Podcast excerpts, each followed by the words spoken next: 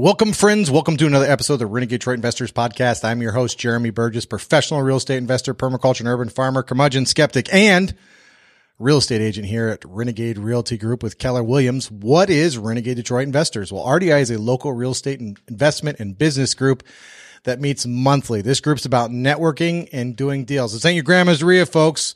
No guru bullshit from the front. No smell of stale coffee, Bengay and or disappointment. You know exactly what I'm talking about, those dark, sad little fucking dingy rooms. RDI is also this podcast where we continue the real estate conversation. If you're ever interested in attending any of the local meetups, we have two a month now with the exception of July. Go to renegadedetroit.com, meetup.com forward slash renegade Detroit investors or facebook.com forward slash Detroit investment club. All right. Legal disclaimer.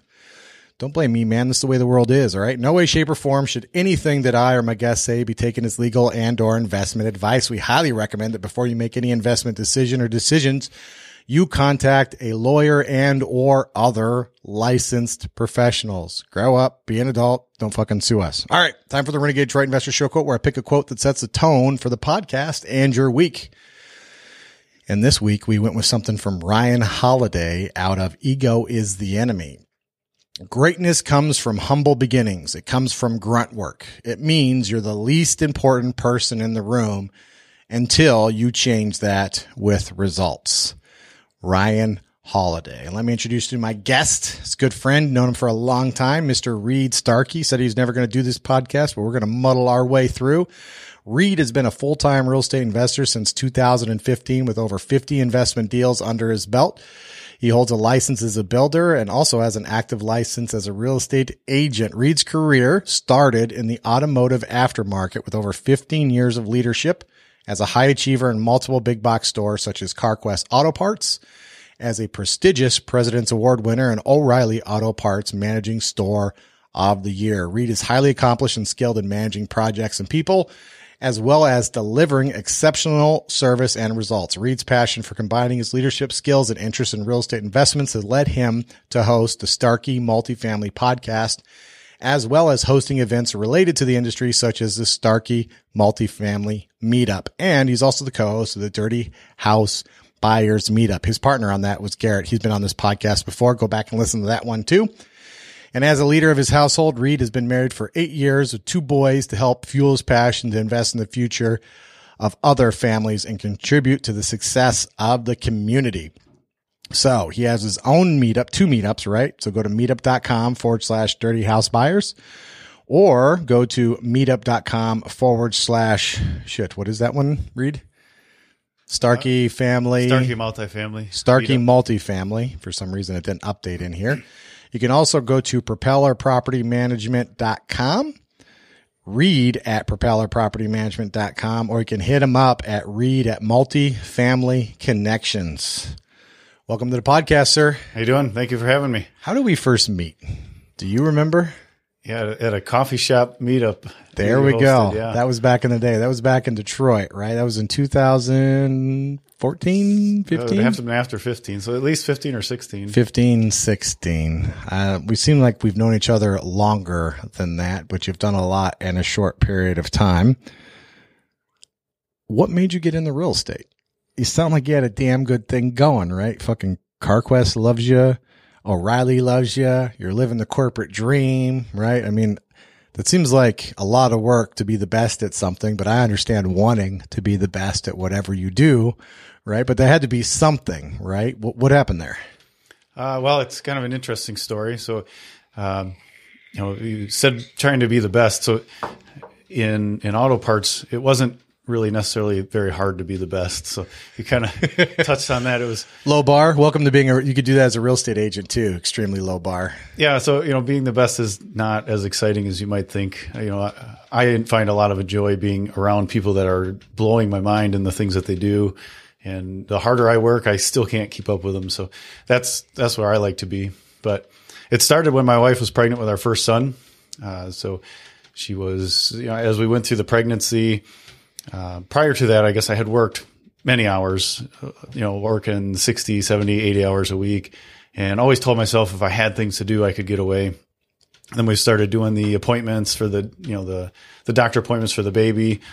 it uh, turned out that I was not as uh, easy to get away from the work as I thought. So um, the month that he was born, I put in my two week notice. I was gone and out of there pretty quick as soon as that happened. So I had bought our uh, first official flip uh, in like a month before I quit, and then uh, we listed it like when I quit, and then hoped that it sold, and and that was where I started. So it was a little crazy, but You just jumped right off then, right into the deep end, right? yeah. so did they lie to you or like your employees weren't reliable enough that you could take time off to like go to your, you know, take care of your kids, go, you know, all that kind of stuff? Was it kind of like a lie or just a reality? Like they're not lying. There's just nobody else to do it and I'm stuck doing it. it's hundred percent my fault. So I am not the type of person that can do a job good enough. It's just not. I, I don't have it in me to do it. And um, so when I left CarQuest and I, I interviewed for O'Reilly, my wife, uh, then fiance, you know, asked me why I was going back to auto parts where you know, where I just worked too hard. And I said, well, this will be different. I won't have ownership in it where, you know, CarQuest, I had ownership in it. And I said, I'm just going to go to work, do what my boss says. And that's it. It's just, it's just going to be a job. Um, which my wife is a little smarter than I am. Turns out that's not how I work. So it's, you know, I don't know why it is. It's not like I get paid more to do better. I mean, you make commission, but it's not, you know, the, the dollar per hour doesn't do the math right. But it's just uh, it's just the way I'm wired. So I realized that I wasn't able to say, "Hey, let's run it a little short on staff so I can go do something important for me." You know, my priorities were definitely not straight, but it's just uh, difficult for me to do. Well, it depends. If some, if I was hiring you, I think it was fucking awesome, right? But it's, if it's ruining your family life, not so awesome, not so awesome for you. I understand, like, I am that way too. Like, if I don't care about necessarily, it's, I'm highly competitive and I don't care necessarily about beating everybody, but I want to do better every single time. And it's almost like a compulsion. And it didn't matter if I was mowing a lawn or frying donuts at Safeway or baking bread or whatever it is. I always wanted to be a little bit better each time, no matter what I'm doing. Even as a dishwasher, I tried to wash dishes faster. Like it was just always some sort of challenge. Uh, could be the bar jobs are just so boring. You had to have something to entertain yourself too. But I kind of get that. It's not about the money, right? Yeah. Some people think, oh, you're not getting paid enough to do that. It's like, I'm not, I'm not doing this part for money. I want to be, I want to be better at it. How'd you talk your wife into quitting the job though? Right? Was she just so frustrated with you working all the time that she's like, whatever, we'll just jump off in the deep end and just go for it? Or is this like a natural thing that built up? Did you plan? Did you set money aside? Well, so I could I could go back to a little bit of a story. So I I don't tell a lot about this, but so my first flip that I talk about on that one there is not my real first flip. So it's like this career's first flip. So when I was working at CarQuest, I did another flip in uh, like Howell, Michigan area. There you go. I know the story. We're finally getting there. Yeah, so it's uh you know it's not what I'm proud of, but I, I guess I've done enough work now that I don't have to worry about about that. But the um, so there was no meetups back then. This was before there was all kinds of renegades, and you know we just talked about there's one every day of the week. Um, so I didn't know what I was doing, and you know thinking back, some of the things were really dumb. You know I didn't think that holding costs mattered, and we you know held it for six months. Uh, I partnered with a friend who did the work and ended up moving into the house, which was a total disaster. Ugh. You know, and and uh, you know, so we had just a whole bunch of things fall. This we're just looking back are just silly things that didn't make any sense. And uh, so it ended up being like a forty thousand dollar loss on that deal. Totally disaster. And again, part of the disaster was I was working eighty hours a week and then trying to go back and figure out how to do this flip. And people do it, and more power to them. But that's a lot of work. That's a that's a lot to do. I'm trying to imagine the stink eye from your wife at CarQuest after you shit canned forty grand, which I know how hard you worked to get that too, right? So that's post tax, Well, I was single then, so I had so money was easier to come by. At a little point, bit easier, right? So so not only did you just quit your job with a flip you hadn't sold yet, you had actually failed miserably on a flip before in the history. So I think people just think this shit just happens, right? Um, and to your point, I have a little, I'm trying to get this quote out there. If you're not fucking shit up, you're not trying hard enough. Yeah. You know what I'm saying? Like there's always that, that time where you don't know.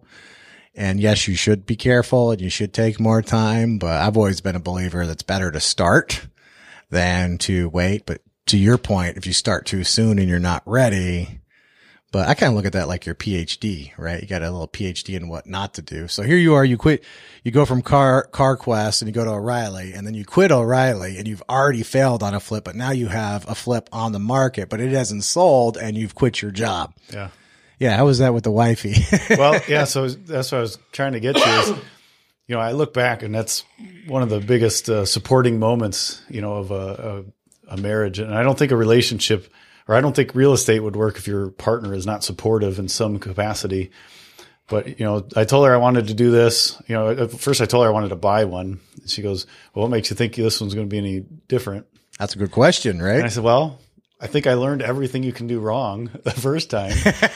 I'll just, get it all out of the way. Different, and uh, and she never questioned it again. And, and uh, so looking back on that, I was like, man, I don't know that I would have the same reverse faith in somebody to say, well, you, you screwed this up the first time, but let's not only do it again and then quit your job. And then she also went down to like two days a week at that time. So we really like threw it all out there, but we had some good things. I mean, so CarQuest and O'Reilly had really good stock option available that, uh, you know, we were able to pay down our house and our cars and zero debt. So we had no school debt or anything and enough money to manage to make it for a while with, you know, if we just totally screwed it up. So you know, I, it's not that courageous of a story when you look at it that way, but no, it makes you smarter. Actually, I think you had, you had a backdrop. You had a little bit of money you could play with. You had, you had other things you could do and other ways out that you, just in case, right? You weren't just burning everything. Yeah. So yeah. Well, and I look at it too. You know, I, I believe that there is an abundance of everything in this planet.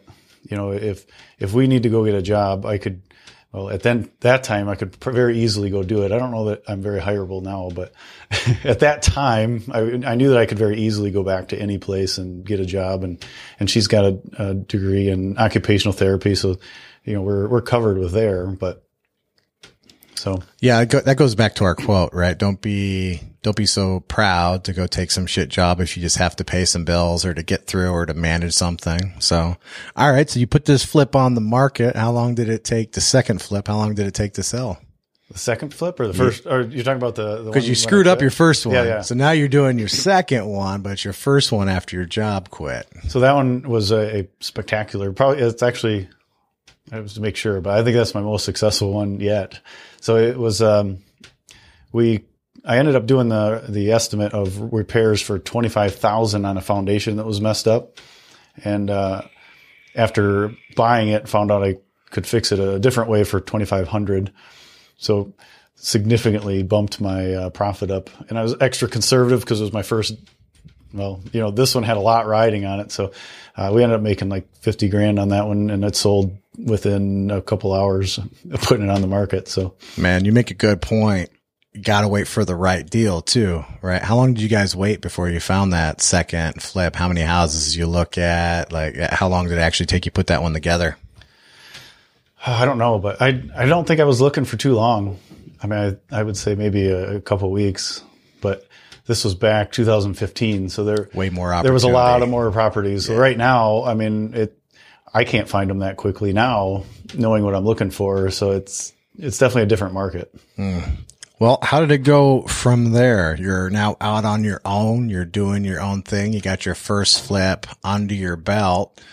What, what does your day look like and how do you go about? Because a lot of people want to do this, right? So that's why I'm kind of trying to line out like, this is, po- this is a possible thing. It is. I feel like a lot of people, especially last three or four years, like this is something that's handed down from someone or it's like given to something, someone, or you like walk along the side of the road and you stumble across it. And oh, by the way, I'm a real estate investor and I'm flipping houses and I have rentals now. And it, like that's not actually true. Everybody I know, for the most part, there's like one or two that came from money, but everybody I know who did it came from absolutely nothing and you're some car parts guy, right? And mm-hmm. I think people think like they have these jobs that they're just not in a position that they can't do it, right? So you, you saved up your money you biffed. It's funny that your your first one was the worst one and your second one was the best one. Yeah. I like the dichotomy of that, right? I'll just do everything the opposite way. But that's why I'm trying to ask is get more details about that because I think a lot of people are scared. And if they knew kind of how you did it or how other people do it, they might be more inclined to try. So what your life look like after that, uh, first flip? Do you go down to Mexico, blow all your money or do you? no. So I'm I am probably the most conservative person you'll ever meet. You know, so I I mean I don't usually do that kind of stuff, but um, you know, we we do take our vacations and stuff when it's needed, but um, so I started doing, you know, flips like one or two at a time, which was all that I could afford with the cash that I had. Uh, and, and, you know, took me a while to build that leap of borrowing money, which is yeah. so you're self funding your first couple, right? yeah. Yeah. That's, that's, that's hard. That's way harder. Yeah. Well, and it doesn't teach you as much either because you can take nine months to flip something. There's no holding costs when it's sitting in a bank making zero or sitting in a house making appreciation. You know, so it's really no, there's no pressure there. When you start paying 15 or 18% interest, and then you start understanding the pressure of flipping quickly. But, um, yeah, I mean, it was an adjustment period. I mean, I went from working all the time to, you know, when you're doing one or two flips, there's not really a lot to do. I'm not doing any of the work. So I'm like driving by once every other day. Then I'm sitting around and then, you know, it kind of got a little bit shaky there where there was, was nothing to do. And, uh, you know, I had the kids to raise, so I guess there was stuff to do, but, you know, I was raising them, but Liz was staying home. So, um, it wasn't until I actually talked to you and, and we were talking about a deal where I had the option of paying for it or borrowing money. I remember this. And, yeah. uh, and I think, uh, I won't say his name. I don't know if he wants it out there, but so we borrowed money from this guy who's, who I met at your meetup. And, uh, and then almost immediately I found another deal and ended up buying that one. So then, then I was like, wow, this works really good. Now I've got multiple streams or multiple flips going on and something to keep me busy to do. Uh, and then, you know, that was kind of the big, the big aha moment is, yeah, I might make less money on each flip, but if I can run 10 at a time, yes. now, now that makes a huge difference of the money that goes in my pocket. What I like about having a private lender or hard money lender or somebody else investing in the deal too, if if you go to somebody good, it's also a second set of eyes underwriting your deal as Yeah. well. And I think people underestimate the value of that. I, it's like a lot of people go to Metro Detroit Real Estate Investors Group and they post, Hey, looking for a private lender, best rates or whatever. And I just think that's the absolute wrong approach, right? You're treating these lenders like they're just, it's like you're going to the grocery store and getting a gallon of milk and you're assuming that all milk is, is the same and all you're getting is the milk. The, the loan is just one part of what you're getting, especially if you're borrowing money from somebody. At least I have people who've done more, smarter than me, have more money. Right. It's good to have somebody else, uh, look, look over it too. I never thought about the way you did because I never put all my money in one deal. I always leveraged right from the get go. Right. We started with credit cards, pulled off uh, money off credit cards to buy houses. But you're right. There was no sense of urgency necessarily because it, all your money, you're not running 15, 18%. You're not having a conversation once or twice a month with your private lender. So there's no real sense of urgency in the same way when that alligator is eating into your profit, right? Yeah. Or like, Hey, is it sold yet or where you're at? Oh, we're two weeks behind. And the lender's like, Yeah. okay, two weeks, but what are we going to do about that? There's just none of that conversation, right? It's also, it's almost like an accountability partner too when you, when you get a lender. So that, that was a, that was an excellent point you made. How were you finding your deals? So I've got probably most of my deals, and people will probably not believe this, but most of them I've got off MLS. You know, I mean, so there's a few tactics that used to work. They're starting to not work anymore, but you know, is is you got the cash. So you say, I'm not, there's nobody else has to prove this but me. You put non-refundable EMD down, earnest money deposit. And, uh, you know, once I got my license, that was the key is I could go out and have an offer within an hour the property was listed. So, So nobody else has seen the house. Nobody else is making offers. And you got one that expires in six hours so that nobody else is going to have a chance to look at it. And I think that works typically pretty good. Although a broker just told me the other day, he goes, that doesn't mean anything. Everybody's got cash. So I, uh, it's a definitely, the, the market's definitely changing, but it's going to go back around the other way. I like your time limit. I have been defeated as a real estate agent one time in a negotiation. And I'm not going to mention this agent's name. I would love to recruit this agent, by the way. And what this agent did is exactly what you're talking about. It was a flip property. It was amazing. And they went out, looked at it right away, submitted their offer, and they put a four hour time limit on it. It was an above ask offer. They waived inspection and big EMD with a four hour time limit. And I, I was pretty sure I could get more. Yep. But this agent also stuck to their time limit. Most agents, you, you're like, oh, the time limit, like I just had, I just put it in there. They'll just tell you it's not part of the negotiation. So now you just lost all the urgency of the deal. So I like how you put that in there because it, my sellers did what you expect. I called the lender. They were super qualified. And I go, I think I can get more. And they're like, yeah, but I hate to lose this one. Mm-hmm. Right. Bam, off the market, done deal. So yeah, you create a sense of urgency with your cash offer by putting a really short time limit on it. I bet that did work quite a bit of times for you. I've, I've actually had investors call me on my cell phone, which I have no idea how they got my number, yelling at me, like, how did you get that under contract? I go, I don't know. I just made an offer the same way you would. You yeah. Know? So it's, uh, it's kind of interesting to see you know, I had one guy yelling, he's like, well, how many deals have you done? I go, I don't know what that has anything to do with. He's like, I've done hundreds. And I'm like, okay, well, yeah, you didn't do this one. So you got time to call and yell at me. You got time to make more offers. Yeah. Well, the other thing you did was you acted fast. Mm-hmm. Speed is the key from the time it went on the market to the time they got to offer. Like you're, you're, that's psychologically for the seller. That's like a go, no go situation. Like it's only been on the market. I got a cash offer, a big EMD that what, what non-refundable. Mm-hmm. Uh, four, six hour time limit. Like you created, that's a lot of pressure right there. Especially, let's face it, a lot of these agents are weak too. Mm-hmm.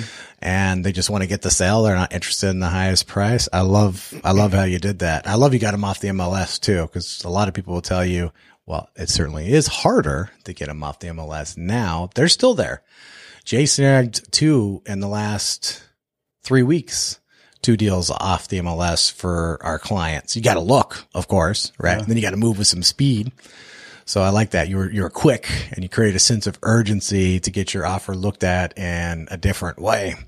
Well, did you figure that out on your own or did somebody teach you that? I'm sure somebody, I'm sure I got that from somebody. But you know, once you've done a few rehabs, you don't have to do a ton before you start realizing that a kitchen costs the same, a bathroom costs the same, painting and flooring you're going to do on everything. So the renovation costs almost start to be the same on anything you do, especially if you're doing like a 1300 square foot bungalow is going to be the same no matter if it's in Redford or you know, Lincoln Park, it doesn't matter. It's the same thing. So you start looking at the pictures and you look for like real big anomalies or you start asking if there's foundation problems. And beyond that, it's the same thing. So you know what your budget's going to be. And you throw offers out there. And then when you get one that somebody doesn't think you're crazy, then you, then you know you got something. But well, I also like how in your second deal you did, uh, you tackled the foundation problem too, because a lot of profit is in work that other people they don't necessarily want to do, or it's just right off the list, right? Like how many times have you heard, no basement problems, no fire damage, no mold, right? So if you were a savage person and you didn't mind tackling those things, most investors, I, am going to say like 97% of investors, they just brush those off the table. They're not even considered. Nope, not going to even look at it. Mm-hmm.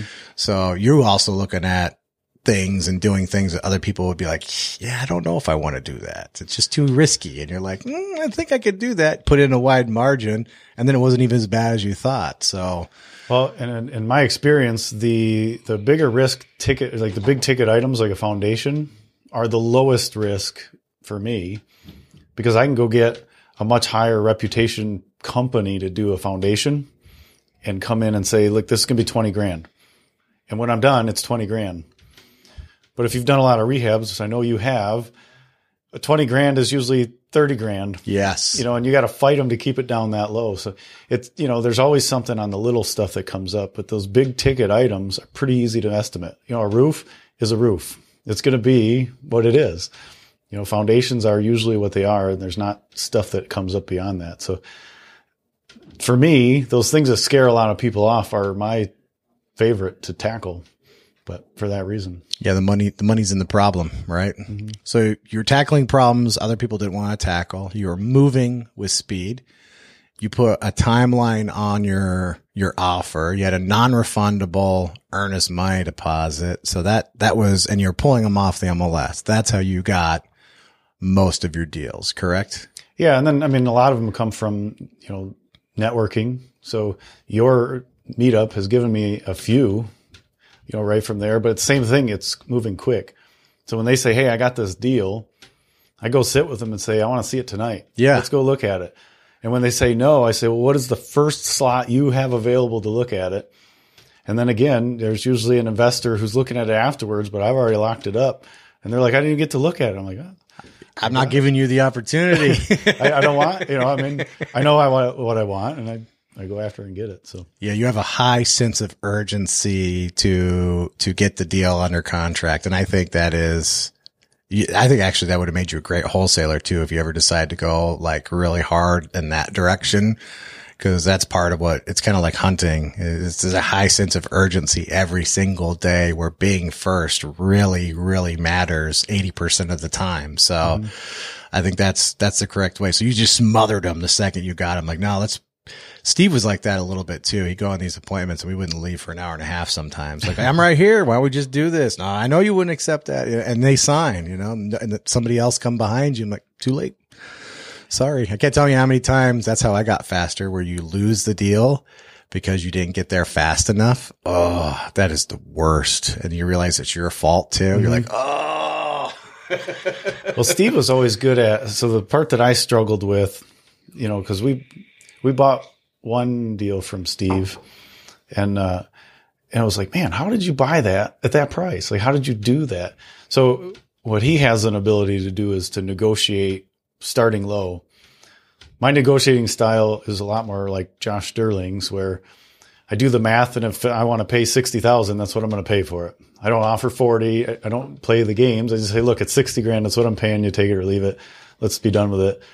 Uh, I don't know if that's successful or not, or if there's that's a good strategy or not. But hey, 50 houses later appears to be working, right? Yeah. Yes. but but Steve, I mean, you're looking at. You know, like, I said, that one that we bought from him. We're like, how in the world did you get him to buy it at that price? Like that's just absurd. That was a Saline deal, right? yeah, it was, yeah, that was a damn good deal. Yeah. Except for that fucking swimming pool, right? Try to, yeah, yeah. yeah, I hate swimming pools too. Pools are terrible. They are.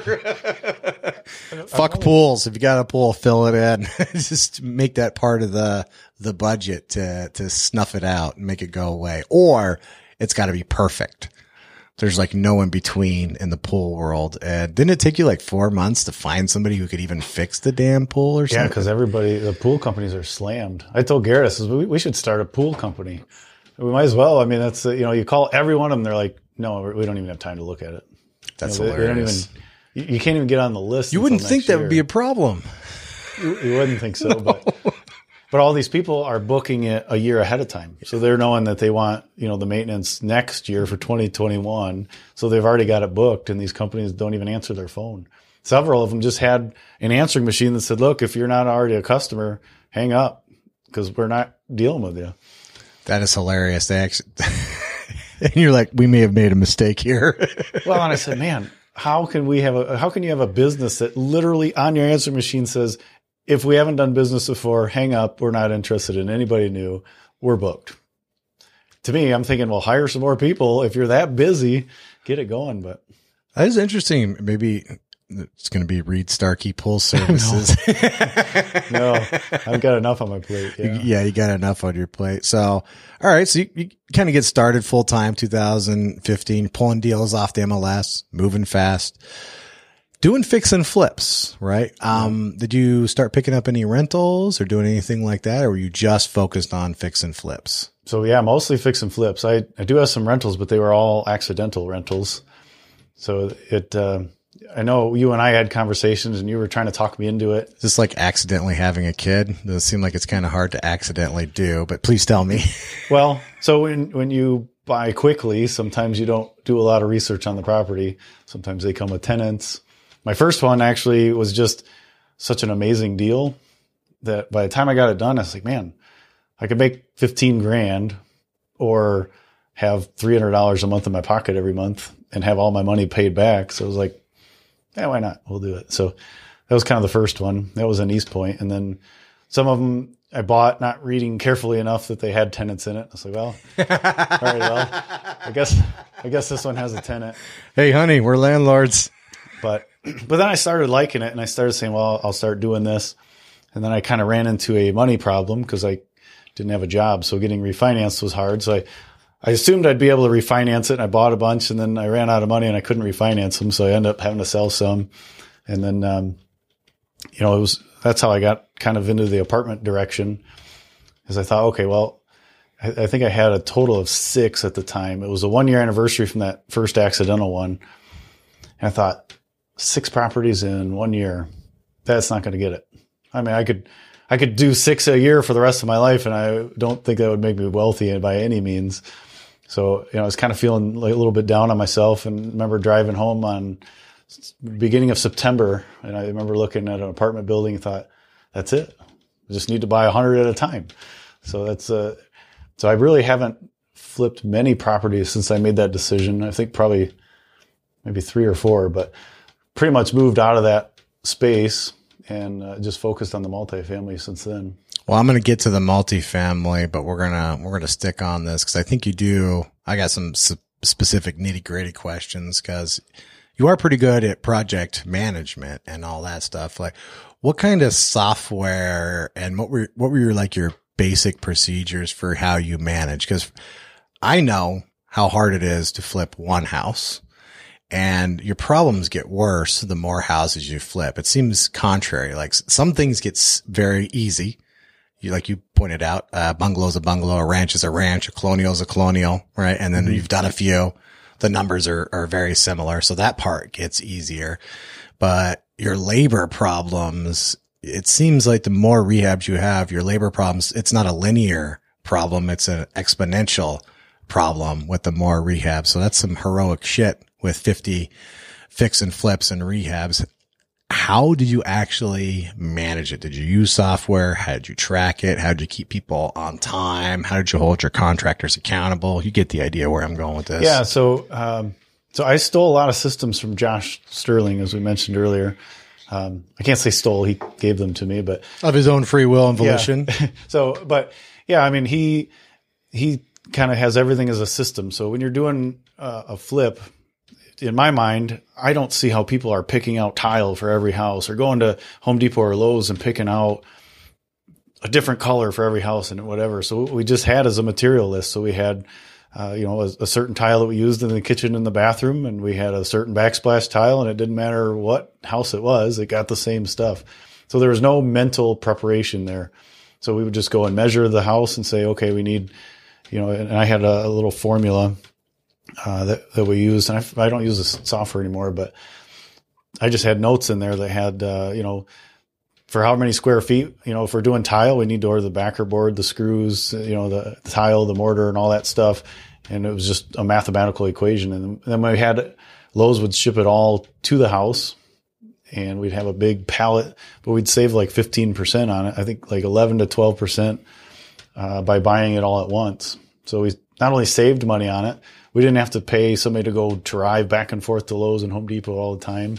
Do you hear that? That's not something you have to do. You could just order it all at once and maybe make a few trips back. That's something you hear all the time. Like, oh yeah, I've been to Home Depot every day for the last six months. You know, it's not mandatory. Yeah. And if, if you're paying people by the hour, that really makes a big difference. So when you start looking at, you cannot go to Home Depot or Lowe's for less than an hour.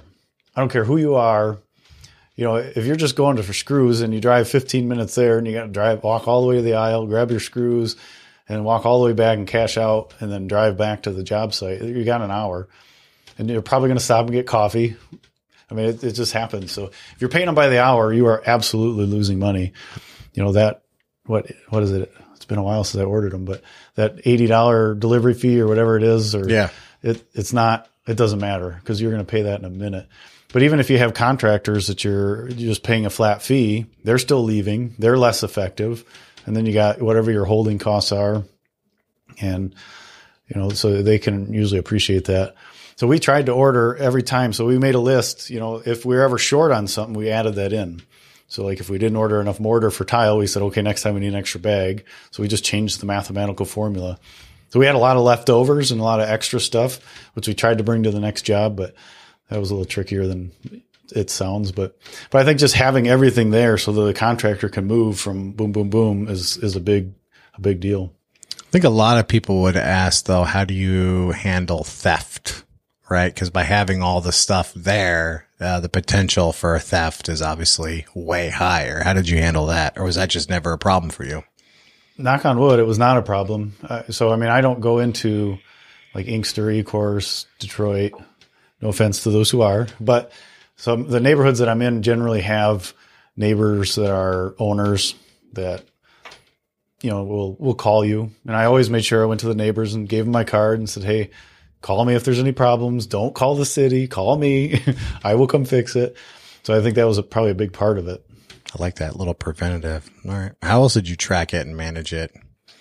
Like, what was the sub? Did you just use a spreadsheet for that? Was that what Josh used? Like a little spreadsheet or was it like a software program for Josh this? used a spreadsheet and I did most of it on that. We tried using, uh, some software. It was like $300 a month. I remember that. And that worked really good when we were, we were working volume because like I said, I could just go in and type, okay, I got, you know, 30 outlets, you know, 10 light switches, you know, this many uh, light fixtures, and this is the square foot of the bathroom and kitchen. And it would just say, here's what you need to order. And I would hit send. It would email it to my guy at Lowe's. And then he'd say, when do you want it delivered? And then it would be there in two or three days and we'd get started. So if, if I think of it while we're talking, I'll shoot it out there. But, but I wouldn't recommend that for most people. You could do it in a spreadsheet. yeah. $300 a month is significant. Especially you only got one or two going on, right? That's a little bit, uh, it's a little bit, uh, to carry. But, um, I like that you had, you went to somebody else who had a better system and then you just copied the system.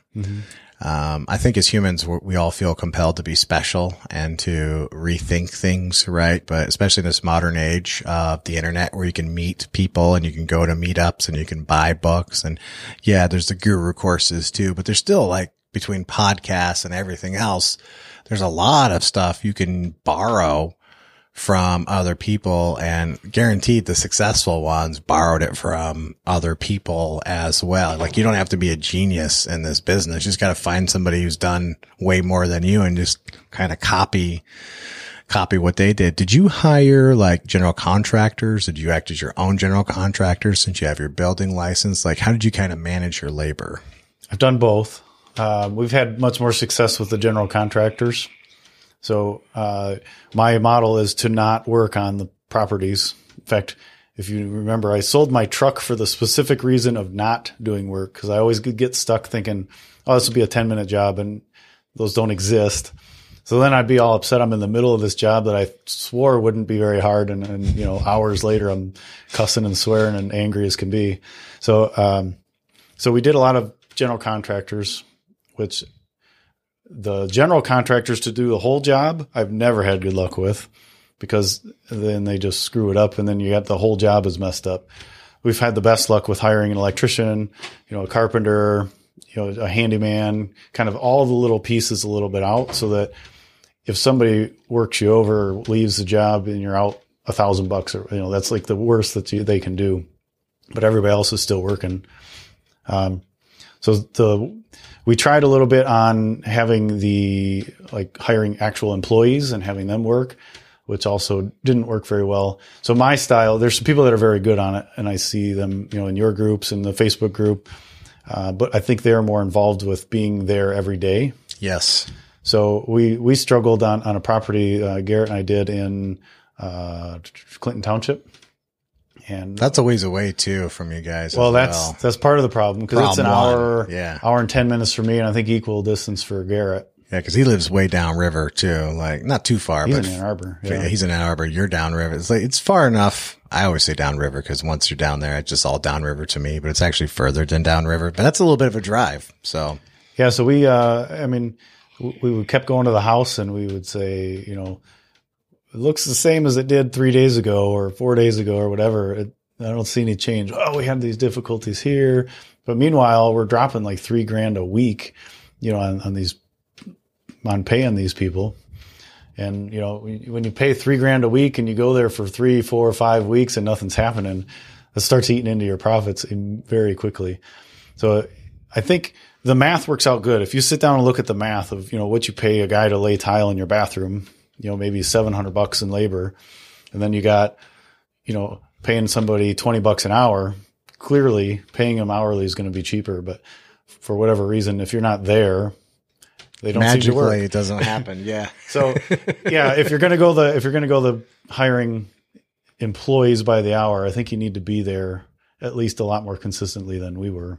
Or have enough volume you can hire a supervisor to do your job for you. I think that's where Carson McGuire is trying to get, where he can get himself out because he has some on staff too. And I know um, Tom Tom Wooderson has some on staff too, but they also have some competent people that they do enough volume that they could they don't have to physically be there all the time, although they still have to check in too. I like talking about this because everybody has a slightly different way of doing it too. And I think some people get trapped in. They're like, there's one way or the other way. Like, actually, there's a lot of different ways to do it. That's why I'm super curious how like you managed it. And yeah, Carson is actually one of the people I was thinking about who's there a lot more often and he's that guy's going to be big. He's pretty young too. Oh, he's very young. Yeah, so, he's been on the podcast too. By the way, go back and look it up. Carson McGuire. He's been on there. Savage, savage bastard, right there. And he keeps himself super tight. Yeah, he's good. Very small area, so he doesn't have to travel area, which makes it a lot easier to go to him too. You're an hour and a half away, and you got to go visit. You're like, oh no, that's three hours. If you spend no time there, you know, that's to your point. That eats a big chunk of your day up. Yeah, if I if I went back and did it again, probably the one thing I'd do is focus on a small area because um, that would save so much time, not only in driving but getting to know the cities. So every time you do a new city, you're like, oh, you guys do it differently than everybody else, or you know. But if you go to the same city and you do the same things, you know what their irritations are.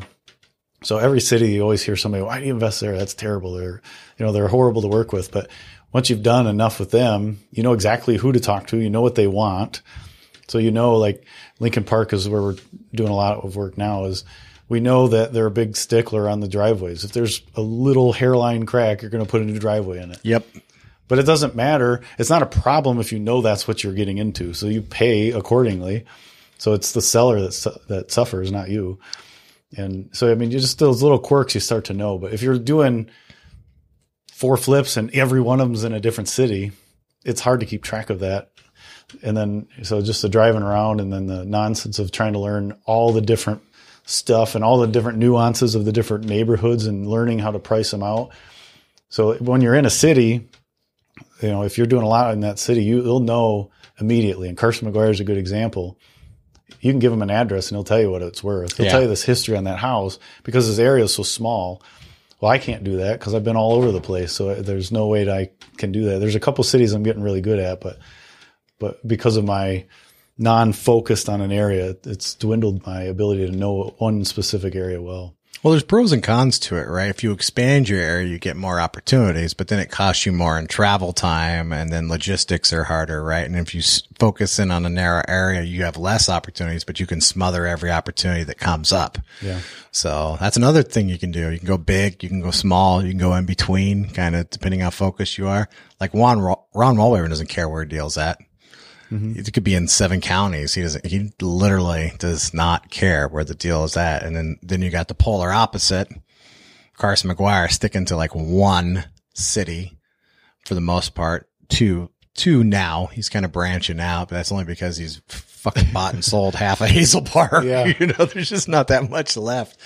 He says he's not going to move out completely until he's done one on every street in Hazel Park. And there's still, uh, I think he says like six streets he hasn't done a deal on in Hazel Park, which actually I think that'd be a cool Monopoly game for, or, or like a bingo game for investors. Like, okay, we could, we could create a Hazel Park bingo game for Carson McGuire that he yeah. could fill out and only he could win. Like the McDonald's, uh, yeah. deal. That'd be cool. Yeah. I mean, it's, uh, Ron Walraven. I was talking about one of the, my first deals. I was looking at buying a neighbor to one of the houses I did. And I said, man, that'd be so cool to get two in like next door to each other He goes, wait till you do the same one twice, which I have not done, but I would really like to someday just say I did the same house twice. But I have wholesaled one house t- two times. So that was kind of cool, but that's it so far. Yeah. Only once out of 800 deals. I don't think it happens as often as we would like, but if you're like Ron, been around for 35 Yeah. years, it's way more likely to happen. Yeah. So, I think it would be kind of depressing though to see like the transition of the beautiful house that you again. hand off, and then now it's this, you know, beat up house again. But That's an excellent point. There's uh there does seem to be a fair amount of waste. Like when when houses go bad or human situations go bad, the house takes the the brunt yeah, of the problem and it's crazy. Like I think all the time like I wonder how many times these houses in Detroit have been rehabbed over the last 50 years. Think about a lot. I, that is inefficiency, is it not? That's a mm-hmm. place where money goes to die a lot of times. So it's like, huh, I wonder how many times, and you see it like, oh, this, this house has been flipped eight times in 20 years. you know, Yeah. like, that's at least 20 paint jobs. You know what I'm saying? Something like that, right? Carpet. Like it's, it is a little depressing to think about your, your hard work and effort disappearing, but I don't know, not much you can do about it either, right? No, I mean, in reality, that their loss is one of our wins. You know, it's, hate to look at it that way, but that's the truth of the matter. When It somebody is. is irresponsible or maybe has a bad situation in their life and they devalue the price of their house to a point where you and I are interested in it. And that's where we make our spread. But once more into the frame, my friends. All right. So you're, you're doing all your, your flips. You're working everywhere. You got kind of doing this hybrid where you're hiring general contractors, but you're splitting it out across, uh, multiple, multiple different, uh, what am I thinking of here? Professions, right? And that seemed to work the best for you. yeah, that's by far been the best. Yeah. How did you manage your risk? Did you put down, did you do like your, the labor's on your own? I'll pay materials. Like how did you manage your money? So you reduce your risk of contractor theft because that happens all the time as you brought up. Unfortunately, this is part of the game, right? Yeah, I, I mean, I build. I I assume I'm going to lose something on every job, which I probably have if I look at it. But um, what's worked the best for me uh, is buying the materials and then trying my best to not pay them any money up front for the labor. I don't always succeed at that, but sometimes you kind of put a little bit on the on the you know risk side and, and do that. But I mean, you get somebody that walks away with your money a lot. I have. I, mean, Yes. I, I don't know if everybody has the same experience. I'm but raising my hand on the podcast. you can't see it, but yeah, I, of course I worked in Detroit. So my problem was, but it's the same problem you have everywhere. Unfortunately, uh, people say they're going to do something and then they don't. And whether they stole money or not, they cost you time and material, which is the same thing as stealing money. And a lot of times they stole money. It's a funny story. When I was circling the toilet with Urban Detroit wholesalers, my last two where I thought were my best contractors, like come over, eat dinner, all that, uh, they both stole from me at the end on the last project. Never stole from me before, but when we were circling the toilet, they stole from me and I couldn't believe it. And now I believe it, obviously. Like we were in a weak spot. I don't talk to them anymore, obviously, but even the people you think wouldn't do it sometimes will if you're in a bad situation, which that was kind of a bitter lesson to learn. Um, what do you think is too much to risk? Like, what's your personal limit? You're like, okay, I'll do it, but I want X down and you haven't worked with them before. Maybe you have. Like, do you have like any personal limits or you just kind of no, no, no, or Well, I can say that the more you put out there, the more likely you're going to lose it. I mean, it's, it's almost a guaranteed. Uh, but as I'm learning, uh, maybe way too slow, but the people that need that money up front likely are not going to do the good work. So the guys that are killing it and doing work, if you can get them to work for you, don't need that because they know they're going to do good work. If they're licensed, they can lien your house. So they're not too concerned there, although it's a pain in the butt to lien a house. But, um, but I mean, they've got, if they're good at what they do, they've got measures to go against you for not paying. So, you know, the risk is kind of, you got to negotiate both ways. But, you know, sometimes I try and say, look, I'll tell you what, I'll come on your first day of work and pay you something for doing a day's worth of work. So maybe you start and then I'll go a little ahead of that, maybe pay for a couple days worth of work, you know, kind of negotiate it that way. But it's different with everybody. once you've worked with somebody a bunch of times, then that conversation goes away.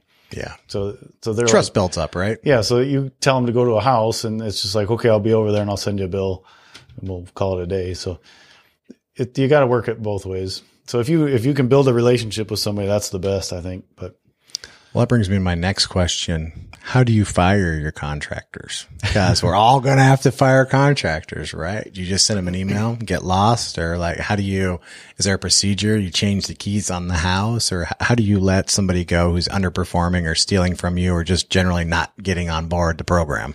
Yeah, usually uh, it's it's time that is the reason we fire them is they're just not showing up or taking too much time. So usually we just bring somebody else in and say, "Hey, we're not moving forward." So that's the biggest problem that I see people get into, and I have myself is you get ahead of payments. So if you give a guy twenty thousand dollars down to start, and he's doing the whole renovation, like a forty thousand dollar reno, he's not coming back. I almost guarantee it because he's got 20 grand. Now your job only pays half as much as the new job. So that new job takes priority and then the new job, he may intend to do your job, which I still believe they have the right intentions. But when the new job pays twice as much as yours because he's got half your money, where's he going to go? Yeah, I think we call that a moral hazard, right? Even great people can fall prey to to moral hazards. What's the worst you've been hit? What's the most that they they give me your best war story with a contractor stealing your money and how it happened and and that way people, you know, and how you no no longer uh, do that to yourself. Yeah, so it was um, it was uh, I hired a general contractor who had all the, the smaller laborers, and this was out really close to my house in uh, Sumpter Township, if you're familiar with where that is. So this is out in the country, impossible to comp, um, but the contractor took like forever. So this is where it was my own money, so it wasn't that big of a deal, but. You know, uh, I didn't know the excuses as well. So it was the, oh, you know, I'll be there tomorrow. Uh, every excuse. Um, and you know, it, it got to the point where I, I got him to sign another contract saying then he was going to pay like money off the bill to finish it. And I thought, okay, this will solve it. And that didn't solve it. And finally I asked, uh, one of the guys that was working there, I was like, Hey, is this guy going to finish the job or what? Like, what's, what's going on? And then he told me, he's like, yeah, you know, this and that's going on. So then when I started talking to him, so I think I had paid him like, this is, this is a major rehab. I think I had paid him like 70 grand already. And come to find out he hadn't paid any labor or materials. Lien waivers, get lien waivers. Lien waiver. You hear that, folks? I- Lien waivers. I didn't really know what a lien waiver was or what the purpose was at, at that time, but I saw work getting done, was paying for it, whatever. It you know, made sense. But then I'm finding out the contractors didn't get paid and they're talking about liening. And I'm like, holy crap, this is going to end me. Like, this is it, you know, like, so, um, you know, luckily I worked with them. I said, look, at listen, we, we still got to finish the house. Let me pay you directly to do it. That was the advice of my attorney, by the way. Great advice. so I got on their friendly side, you know, cause, cause they thought he was telling them I wasn't paying. He's telling me that he's paying them. So everybody's thinking, you know, the other guy's the bad guy. And then, uh, so I ended up working with them and, and they, you know, befriended me and kind of allowed the, the payment for the rest of it to, to wash. And then, uh, you know, they had, I mean, they had lent him money to buy materials and the whole nine yards. So it was, it was pretty bad. I was pretty lucky on that one. But, um, by the time everything was said and done, I think from, from what I originally expected the work to be to what it actually cost me was about 20 grand different.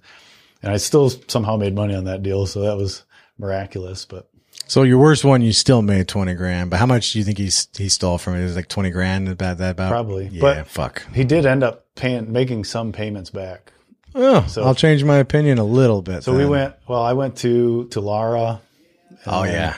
like I went to like any anybody that I could file a complaint with, I did, and um, so he ended up paying like small payments for three or four years, and then finally at the end of it, it was low enough that I needed uh, some I needed somebody to do some contractor work, so never burn bridges. And I said, "Listen, you help me out on this, get me done with this, and I'll call it a day." And he jumped right on it and finished it for me. So You know what? Even if you're forced to do the right thing, if you do the right thing, I'll take it. You know what I'm saying? Yeah, Like, his his attorney. The best part about it was his attorney called me and he goes, "You did all this." He goes, "You know, like LARA's not going to get you paid." I said, "I know," but he goes, well, what did he call it? He says, that sounds like kind of vindictive, doesn't it? I said, well, you're an attorney. You, you're supposed to be fighting for what's right. That's all this is. Yeah. I said, I'm just making sure nobody else falls into the same thing. Yeah. Just so you're clear with me, if you do that to me, I'm not vindictive. I'm punitive to the extreme Yeah. and indirect. I will burn everything down around you and you can eat the fucking ashes. And, uh, yeah, that's, that's just how I play. I figure the nice, the nice days, I was so nice before people stealing money and I, whatever. All I do now is I raise the bar. There's a certain amount. I won't tell you if it's below that. You just get the indirect version where nobody will pretty much work with you anymore. And if it's above that number, I burn it down all around you. Right. So yeah, if I'm hurt, you're hurt worse. Yeah. So, and go tell your fucking friends too. So that's how I do it. That, I, if a lawyer asked me that question, I'd be like, first of all, you're a lawyer, so fuck you. Yeah. And, uh, second, uh, yeah, she just take it in the butt and walk, like, okay, walk it off. You know, like Rad Chris Warrock says, just walk it off. Just walk. No, I'm not going to walk it off. I might walk it off and then come back and leave a dent. So for people listening, LAR, I can't remember what LAR stands for. It's like labor. It's the Michigan, um, licensing board for professional licenses. So by him going and reporting to all the agencies, anybody who goes and double checks and anybody who actually bothers to do homework on the contractor, that stuff will show up. So if that's a check and balance, as you were saying before, And the interesting part is mutually assured destruction. So although everything that he's had, and again, this was inexperience on this one, is said he was licensed and insured. Well, when I started asking my attorney what to do, he said he's not licensed, which is a really big no-no. So when I when I talked to LARA, that was kind of the thing, and his attorney told me that it, he'll start making payments if I retract all the things. Well, you can't retract a LARA complaint they are on it because he, he called me and asked me details. I said, well, right now we're, we're working something out. He goes, it don't matter. this, this isn't for you, but you know, we don't, we don't let people do contracting work without a license. So, so I'm sure he got in quite a bit of trouble for that. Well, that'll teach him, right? That you know what? It's funny too. If he just would have done what he should have done, he could have avoided the whole thing. I'm glad he did the right thing though. Eventually, in the end, uh, because there are people you can try and make do the right thing and they don't. So I'm not kidding when I say that. I'll take it any way I can get it, even if you're forced to do the right thing, because the right thing is the right thing, right? That's why I believe a lot of these, you know, like your moral high ground thing that you said. I think a lot of them is the contractors really get into a weird thing. So you see a lot of contractors that overbook. So they say, "Oh, I'll do six jobs at one time," and then they spend an hour at each time. And you tell them, you know, all your drive time is just messing you up. Just do one job. Tell me mine doesn't start till next week, and then do mine next week, and do it that way. But so I think a lot of them get overcommitted. They're afraid to say no to a job or raise the pricing. I got one guy I'd love to use, but he's always six months out because he's really good and cheap. And I tell him, listen, charge more. Yeah, I'll pay you more to be first. Yeah, like you're under, like I can pay you much more because I know that I, I don't have to worry about you. The job would be done right and it's good, but I can't wait six months. Like you, you gotta, you gotta raise your pricing. And he's, he's worried about losing jobs. I go, you're months out. Every time I call you, you can afford to lose a couple jobs. You should. You're you're underselling yourself. You should be raising you should be raising your rates to reduce and then you make more money per hour too. And then you see who your best clients are. That's a great uh top grading, right? It's it's a great way to to do it. I understand how they feel though cuz when I went out on my own, you do feel a sense of urgency. You don't want to turn away any business. And you know bad times could always come, right? And it might be great now, but in the future, maybe you don't have those jobs. So I think I understand why it's not just contractors who do that. I think I understand why people who run their own business maybe overcommit to things too, because they're afraid if they say no to this business, like somehow they won't get any more business or something. So I think I understand the impulse there. Mm-hmm. But to your point, it doesn't serve you very well, you know? Well, and, and you'll learn. So contractors and investors have different. Well, you'll you know have different mindsets. You know, and so I'm looking at it from a business perspective. He's looking at it as a paycheck perspective. So he wants that paycheck. But you know, you and I are always thinking, how do we tweak it? How do we make a little bit more? And if we dump off a few people, you know, if he bumped it up 20%, he'd probably still be busy. If he bumped it up 50%, he'd probably make as much and then have a bunch of weekends off. Yeah. So I mean, you got to look at it that way too. Oh yeah, you are my kid. Is that my? You, your hair looks beautiful. I I forgot. It's been three years. Yeah. oh, you've aged. Don't say that. no. But yeah, like I can't believe how beautiful you are. I forgot about it, baby. Yeah. yeah. I do. I do understand that fear though. I had it a little bit too, and I actually I had in 2008. I felt I knew the crash was our single greatest opportunity. So like my goal was to do as much as I can. And I think I did, but I still regret that I didn't do as much. I think there's some of that too in there, right? Just the fear of loss of opportunity, right? He's like, Oh man, I don't want this opportunity to slip through my hands. Can you wait six months? No, no, I can't. Yeah. Raise your prices, sir. Raise your prices. Um, what, so that, that does, 20 grand is not great, but it's not the end of the world. Um, well, and the deal was the deal made money too, so that's yes. not really that that terrible. Well, that brings me to my next question. I call it the Detroit factor because most of, actually, I think all my flips have been in Detroit. I'm trying to think if I did a flip outside Detroit. I have wholesaled and wholetailed outside of Detroit, but I don't think I've flipped in Detroit. I call it the Detroit factor. I add, I go through and I run my numbers and they're they're conservative. They're not super conservative, but they're realistic. I consider it, and then I throw in, depending on the price of the house, it's five to ten grand. A Detroit factor. Do you have something like that? Your fudge factor, your I missed it factor. Something could get stolen. Contractor going to rob me. City going to, as you pointed out, Lincoln Park, which by the way, I had that happen to the seller. Super awesome. The seller hates the city of Lincoln Park now, a crack that wasn't even a trip hazard had to replace half mm-hmm. the driveway because of it. But you, you get where I'm going with mm-hmm. this, right? So, so, um, not particularly, not really on purpose. I think I overestimate costs on purpose. So I just kind of round everything up when I'm doing it. I know that's like the least professional way to do it, but it's worked. I don't know. You got 50 was, uh, but so you do account for it just just in higher you're just more conservative going in on your numbers. That you don't have to add that factor in because you feel comfortable enough with your numbers that even if you miss something like would you say it's like 5% wiggle room 10% wiggle room? Is there a percentage you would estimate or? I think it depends on the job. So i mean so i've steered away from really big jobs. So those are really hard to get right.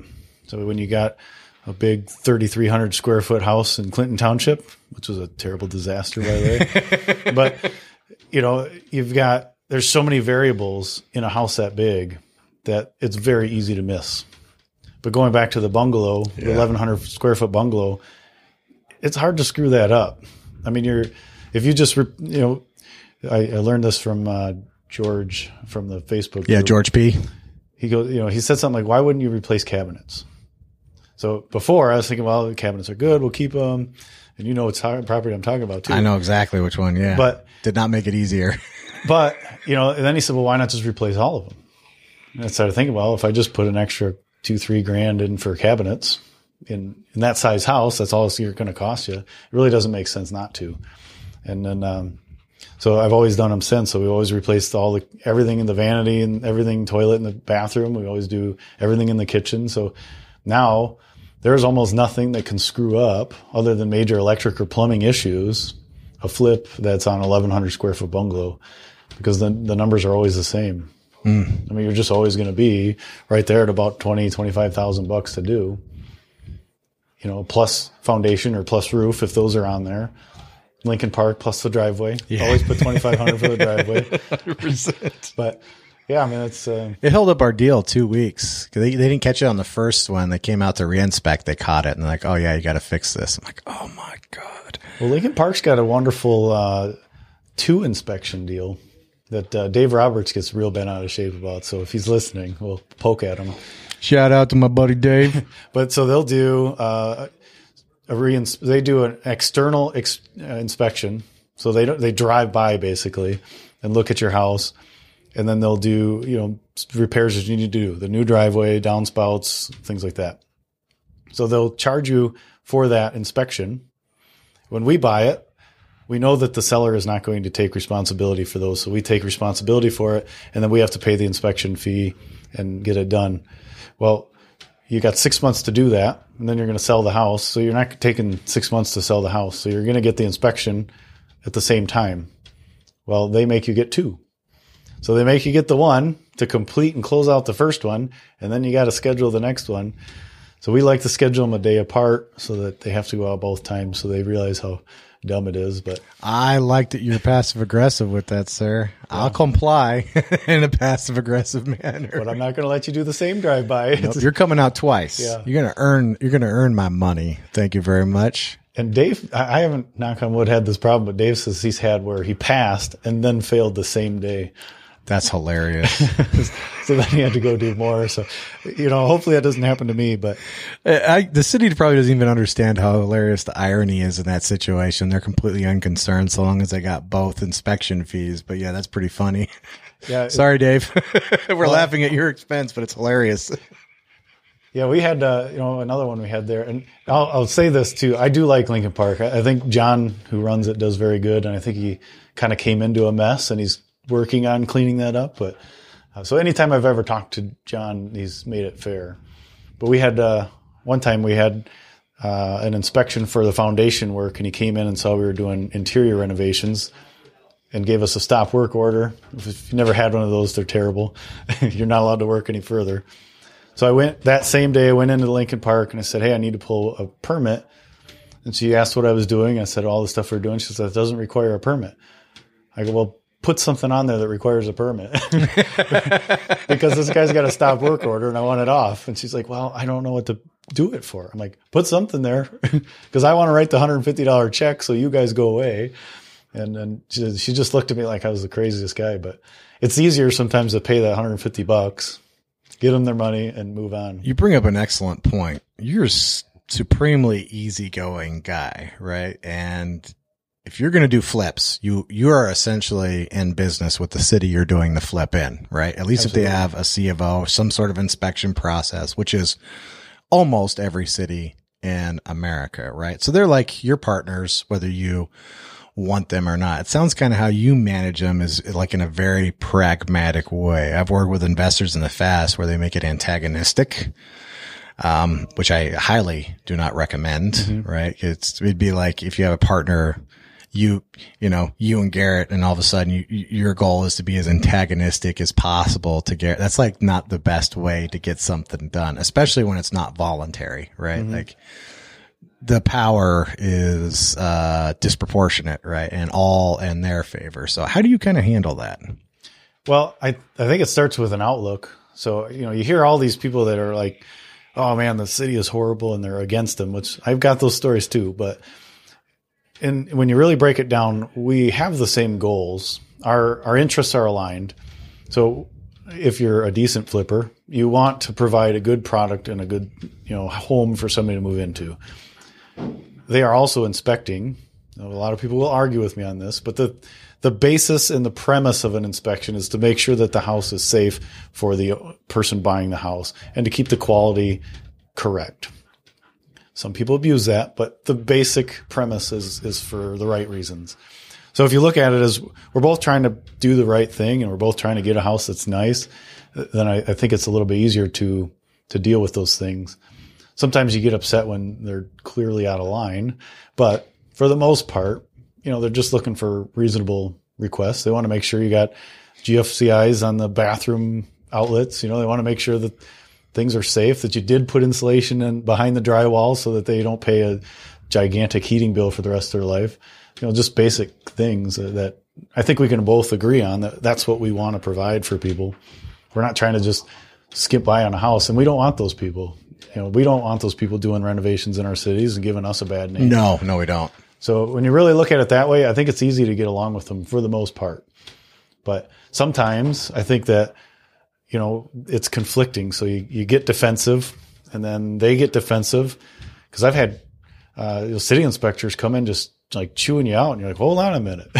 we're, we're trying to do things the right here, way here, you know, and you know, you got, you just, they are immediately into the attack. So it's very easy to get that button heads, but One of my favorite things to do is to take an antagonistic conversation and completely turning it around. And if you just be the reasonable person, it actually usually turns around pretty fast because they're looking for a fight. And if you just don't give it to them, it, it takes all the steam out. Like, where does it go? It's kind of ridiculous. It just fades, just, it just kind of goes away. Usually anyway, that's been my experience, you know? And now you're on a more even playing field, right? Although I will say that's not my first reaction. No, it's tough. There's, you've known me through a couple where I've been, been out of shape. Yes. They will fact, put you in a one that you corner sometimes and you're like, really? Really? Yeah, they were ridiculous on that. They Well, were. The the worst one. I won't mention the city, but I probably won't buy there unless it's a smoking deal. but I mean, we did paint. So we took the wallpaper down, we painted, we took the carpet out, we did the floors, and that's it. Then the city found out it was vacant, so they have a vacant property inspection. So they never inspected this house for the history of its being, except for when I sell it because it was vacant for more than 30 days. And then they tagged on like $20,000 of additional work they did. on a carpet and paint renovation. So that was a, a huge, a huge deal. But although I did get pretty bent out of shape when I finally got and talked to the guy in charge, we kind of found a decent middle ground. Although I still spent 20 grand, they wanted like 40. so we got, we got off our fair and we still were able to make some money on the deal. So That's kind of why this is how petty I could be. And I don't think I'd ever do this, but I think this sometimes. This is why I want some fuck you money just so you can blow up a house, right? Mm-hmm. Which is just totally pure ego, right? But there's part of me that desperately wants to do that. I don't think I ever would, but that was kind of the situation. Like, I'm like, oh my God, talk about reaching in, squeezing a rock. There's, there's nothing left to get out. And they're like, no, there's more here. Yeah, it's like, we could Well- definitely do more. So I, I did bluff uh, a little, little hardball on that one because I remember telling him, I go, listen, I'm going to take it off the market today. If you want me to do 40 grand renovations, I'll take it off and it'll sit here and be blight for your city forever. I said, you can ticket me all you want, but you'll be taking it back and I'll burn it down before you get it. There you go. And he's like, oh, no, hold on. And then I also brought up some of the lawsuits that other cities are getting for their inspections. And I said, believe me, for 40 grand, I will I'm buy an filing a lawsuit. Yeah. because an attorney is way cheaper than 40 grand. I said, for five grand, I can't afford an attorney, but for 40, I could probably afford a good one that will beat you.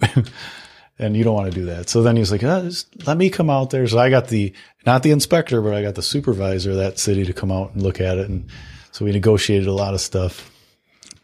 Follow the chain of command too, right? Work your way up. If you always start as low as you can, and then if that doesn't work, work your way up the chain of command. If you just try and skip to the top, I don't think that probably would have been as effective, right? But now, now you're the concerned citizen. I did everything you fucking wanted me to do. What are you doing to me, man? Come on. What the hell? Yeah. Then when you go to the top, you're more likely to get, I think, although still 20 grand, that did suck. That's, uh, walk Yeah. it off, Reed. Walk it off. It was terrible though. Well, and I guess, you know, that's, so that's kind of another reason too that those Detroit properties scare me. Now, there are people, there are Detroit houses that are much more expensive, but doing those, you know, those people that buy like the $5,000 house and put 10 into it and sell it for 20 or 30, that scares me more than the bigger ones because there's no margin for error. There's there. not. Yeah, I try and dissuade people from from doing that. I try and tell most people your goal should be to make forty grand. Mm-hmm. If it's less than two hundred thousand dollars, your goal should be to make forty grand after realtors fees, closing costs, whatever you're financing, all, all that stuff. Because forty can become thirty real fast, and if things go bad, forty can become 10 mm-hmm. And if you're shooting for twenty, You're out. now you just did a wholesale feel if you're lucky, and you, but you did all the work for a flip, or even worse, you lose money, which I've lost. I'm raising my hand now too, and that that is not uh, it's painful. that's not fun day. That's bad. That's bad day. You're like, oh my god.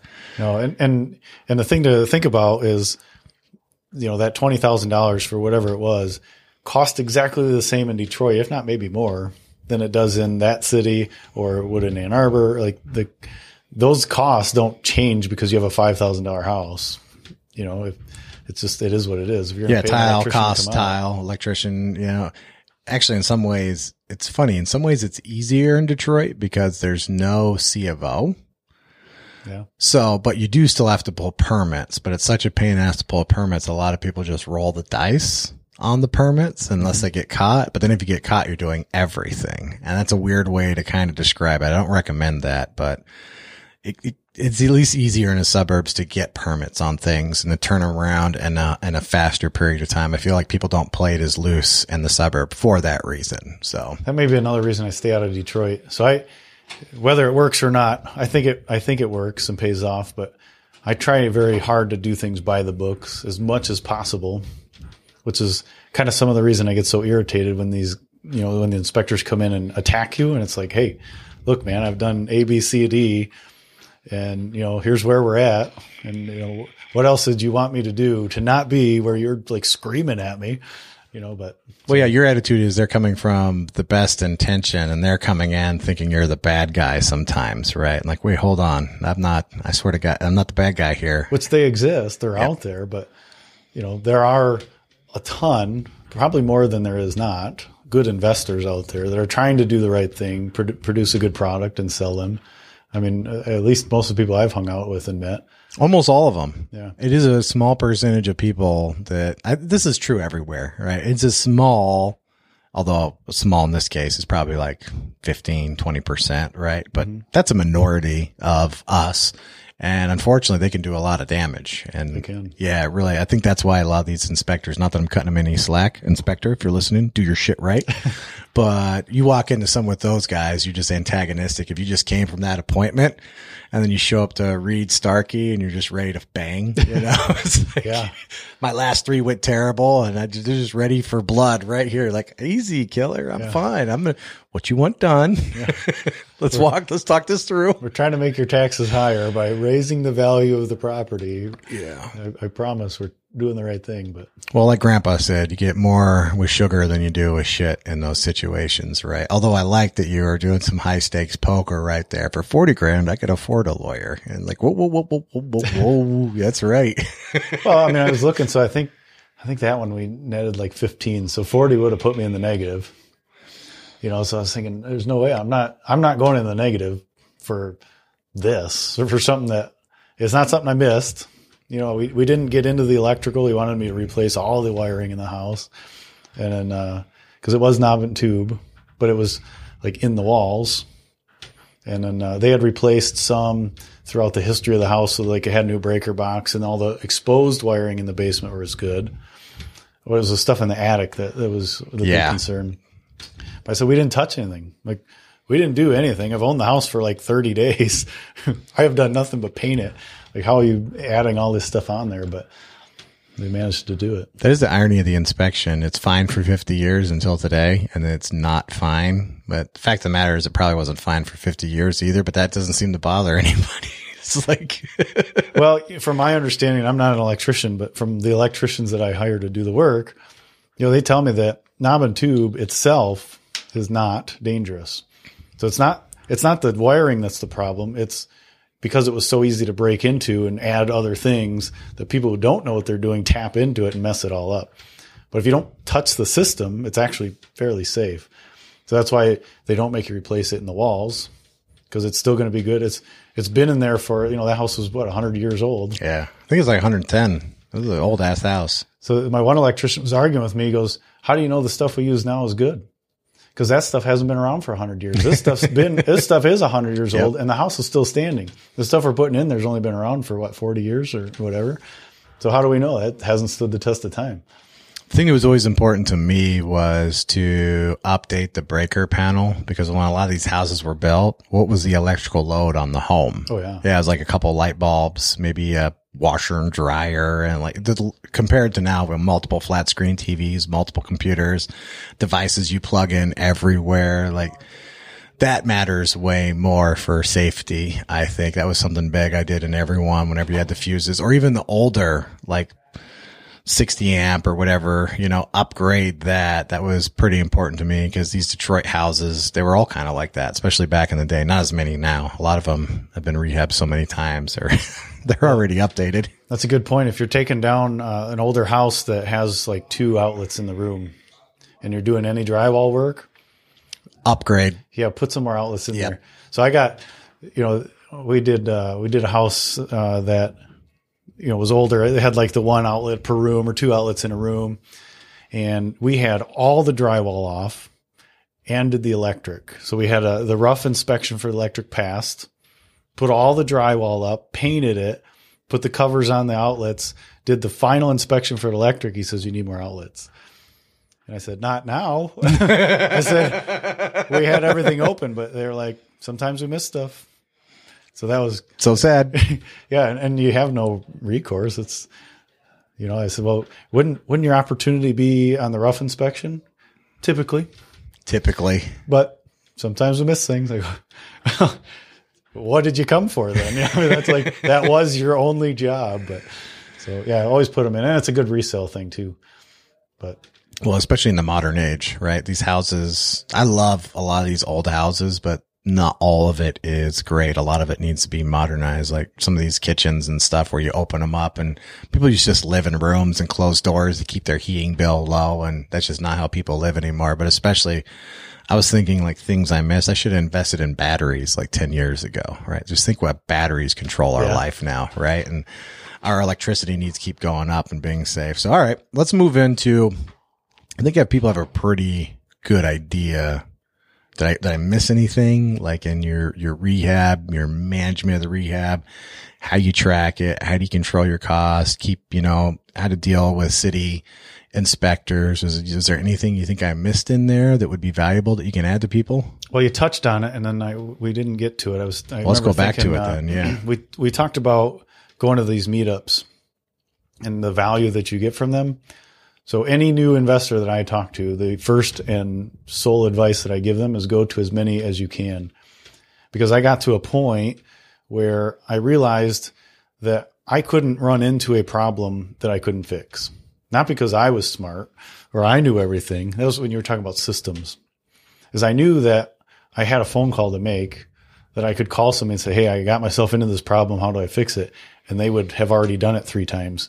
So these meetups are so valuable. And I've met lenders that have given me money. I've met contractors, less contractors, but I've got tons of deals from meetups. I've got so many things from meetups that I just cannot stress that enough. You know, and it's so frustrating when I tell somebody that you need to go to meetups and then you talk to them a month later, well, I haven't really gone to any. And it's like, well, then what are you going to do?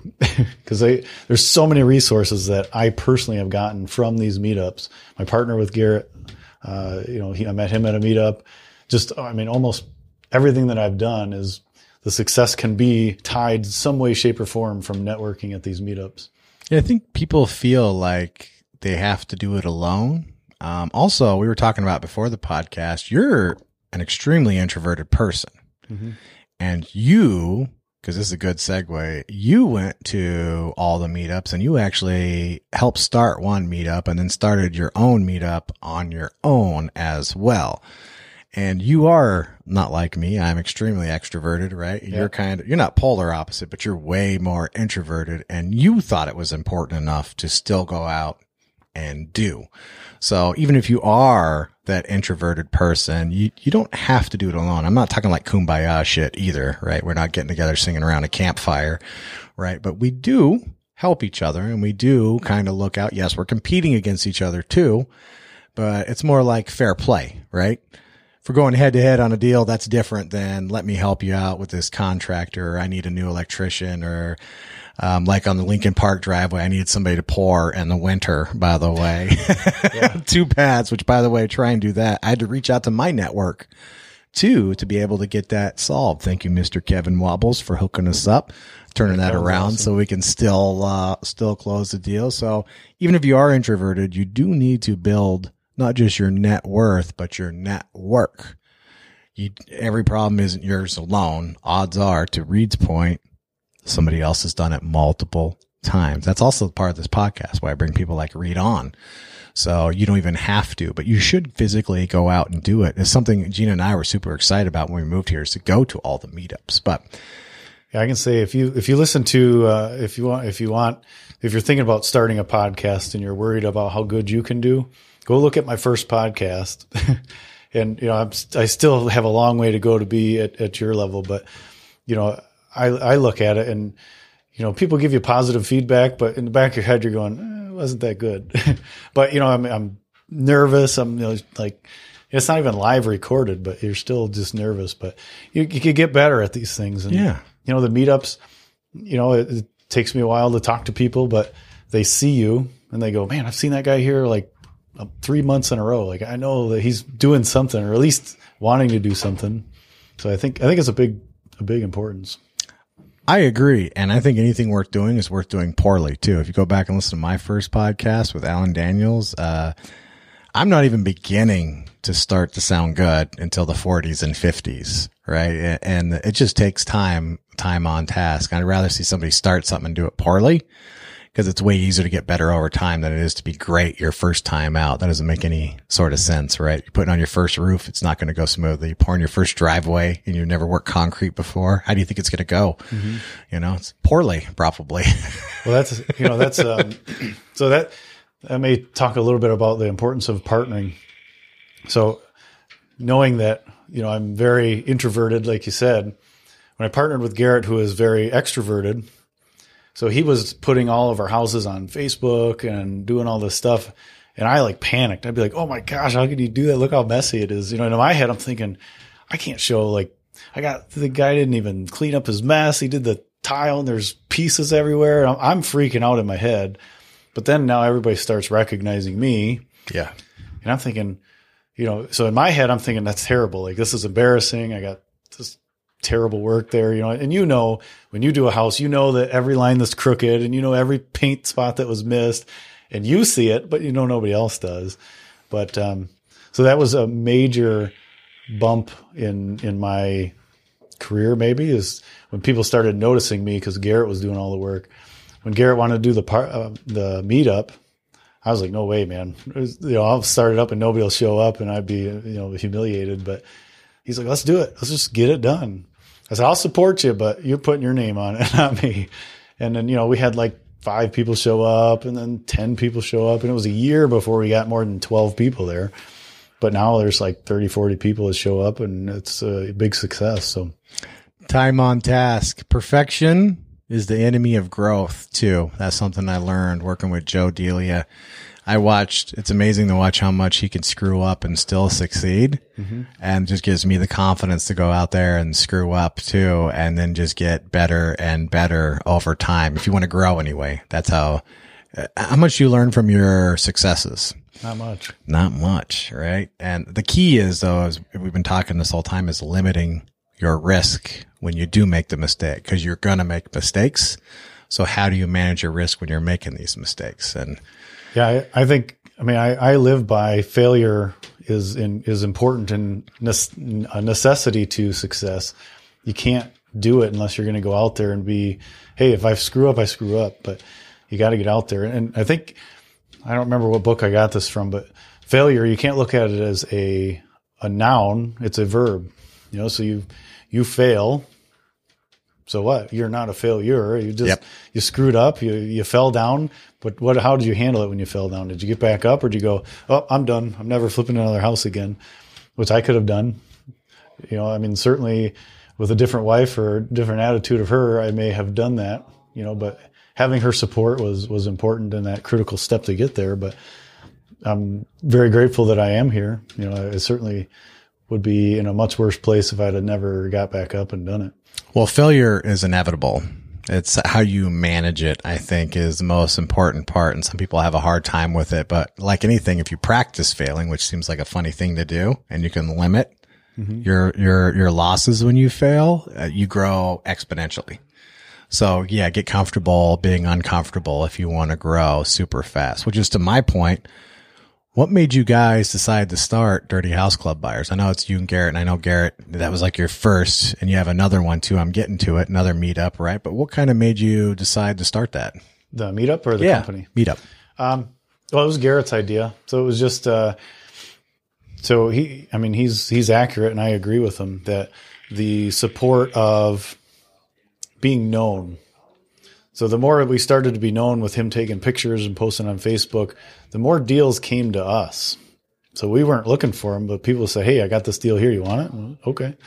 And you know, financing started coming to us.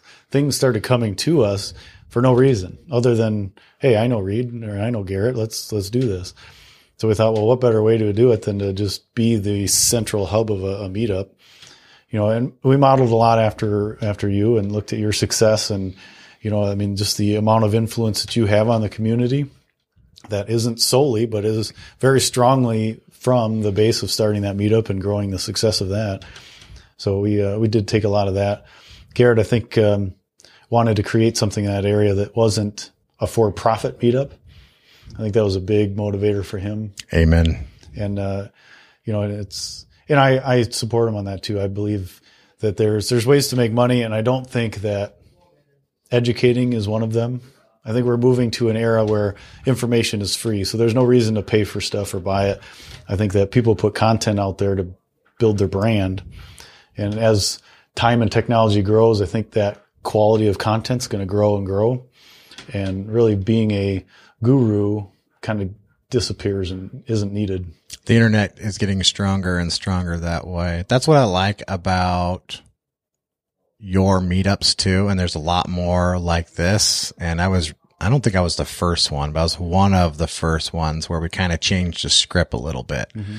where the purpose of the meetup was to serve the community instead of to make a profit from the community. It's not like we don't make profit from the community, but the both of our meetings are set up to serve the investor, mm-hmm. right? Or the person who comes in. So yeah, there are no costs to come in. You can come in. It's super. I mean, people talk about, you know, everybody having access to everything. What's better than free, right? Like if you're trying to keep barriers to entry low mm-hmm. and you really want people to change their life or think about new things, it does require redesigning the way it was done before. Yeah. Right. At least if you, we're going to use the air quotes inclusive, right? I want to be supremely inclusive. And what's better than free meetup, free podcast, right? So you guys serve your community and your investors, which is one of the reasons why I think it's grown so much too, so fast. Yeah. Uh, people will respond to that. You know, they know you're real, like if you're really trying to help and they mm-hmm. can tell that you really care. To your point though, you say for no reason. When you do a pod or a podcast or a meetup all the time, that's no reason what you're doing is you're demonstrating to the community that you're reliable and you can follow a schedule and you can create content and do stuff and show up to meetings. And so that's not no reason, you know? Yeah. Well, I think the, the, the meeting is direct or indirect. So yes. we're not looking for, uh, somebody asked a friend of mine, uh, we've been asked it too, but a friend of mine, Jamie Gruber has a large meetup and he, he gets a, a pretty decent size, not your size, but and a lot of people have challenged him. Why, why are you not charging? Because he brings in really uh, qualified speakers to do presentations and does the whole deal. And he said, that's not what I'm here for. I'm, no, I'm trying to build relationships. So when I do syndicate my next deal, that I've got people just right there. Smart man. So it's, he goes, I could charge 20 bucks a person, but it's going to be peanuts compared to what I'm going to gain from this when I do a deal or all that stuff. So, and I, I feel that's, that's where everybody's moving towards. I hope so. I've also been the person who didn't have $20 too. And I don't want the reason why somebody doesn't come to be the $20. Yeah. And I'm not just, I'm not just saying that. If you have, if, if, if you've never been in a spot where $20 was everything, I don't think maybe they can under, they can understand, right? Mm-hmm. But I, I'm a firm believer in keeping I'm a capitalist pig. I want to keep barriers to entry as low as humanly possible. And he's thinking obviously in terms of quarter centuries instead of quarters of a year too. Mm-hmm. So good job, Jimmy. Uh, two thumbs up for well, that. Your, your loyalty too is, is so when somebody reaches out and helps you, and I think of some people that have helped me along the way, which we've all got them. But if they ask for a favor, there is no way I'm not there. Oh yeah. Because, you know, they got you to the level that you are today you know whoever you are but you always you know you always want to pay that back. And, and there's some people that i would be forever indebted to you know that that that have got me here. There's like you said earlier there's no way i could be where i am today without other people. Yes. It's not me. I'm not smarter than anybody here. I'm, I'm not better in any way shape or form but i have surrounded myself with some very intelligent people that are doing amazing things that can help me get through the next step. Yeah humble yourself to the fact that you're probably not all that great at any one thing, but your network can be. And then you can, you basically like leasing greatness from them, right? Mm-hmm. That's the same thing with books. People have done things. You like, just humble yourself to realize I'm not the only one who's ever done this. Yeah. And then the whole world opens up to you too, which is pretty, pretty amazing. That was, that's the exciting thing about going to meetups too, that I like. Cause first of all, you never know who you're going to meet. And I'm always surprised by what I learn and it never seems to end. What I learn about people, what I learn about deals. And then I also like the, this is the part I love. I'm extroverted, right? It's, it, it feels like cheers. You know, you're getting together. Yeah. You get, you get to meet lots of new people too, but you get to see, and let's face it, we, we work all the time, right? So it's kind of nice to get together and see everybody too. So there is that community aspect, even though we're kind of all lone rangers to a certain extent. We have these networks where we help each other at the same time too. And they're informal networks, but it's a powerful network to be a part of, you know? Somebody made a point to me. They said, um, you know, like when I was working at CarQuest and O'Reilly, we had managers that you could call. You know, we had manager meetings that we would go to. So you had a network of like minded, similar people. In real estate, other than meetups, you don't have that. So you are working out by yourself. Most times your spouse doesn't care what you're doing or doesn't really find any interest in it. And that's fine. I mean, there's some couples that work together, but you know, in our case, she doesn't really have a, a lot of interest in, in what I do and that's fine. But so you need that network of people that you can say, Oh man, I'm just really struggling with this one, you know, like just to get it off your chest and then go back and, and feel revitalized when you go back to that deal. So I think, I think it's that network that you, you have at your corporate job, but you don't have when you're on your own. Yeah. I would say don't eat alone and don't suffer alone. You know what I'm saying? Times are good. Share. Times are bad. Share. You know, you, you don't have to, to go through any of this alone. Well, obviously you got over your fear of starting a meetup when you partnered with Garrett. And that led at some point here, we're getting to where you decided to pull the parachute on single family homes and dive into multi units only. And kind of during this process, not only did you start a meetup, but you started a podcast. How did you kind of come to that conclusion and kind of walk me through that? And I have some more questions too. Well, I think, you know, there's a lot of factors that came into play. Probably the biggest one that comes to mind is so there's there's a time and point when you want to do something, there's a time and point where you say you're going to do something, there's a time and a point where you decide to do something. So it was, uh, I, I had decided I'm doing multifamily. So it didn't matter how long it took me, what's, what failures happened along the way, or what happened.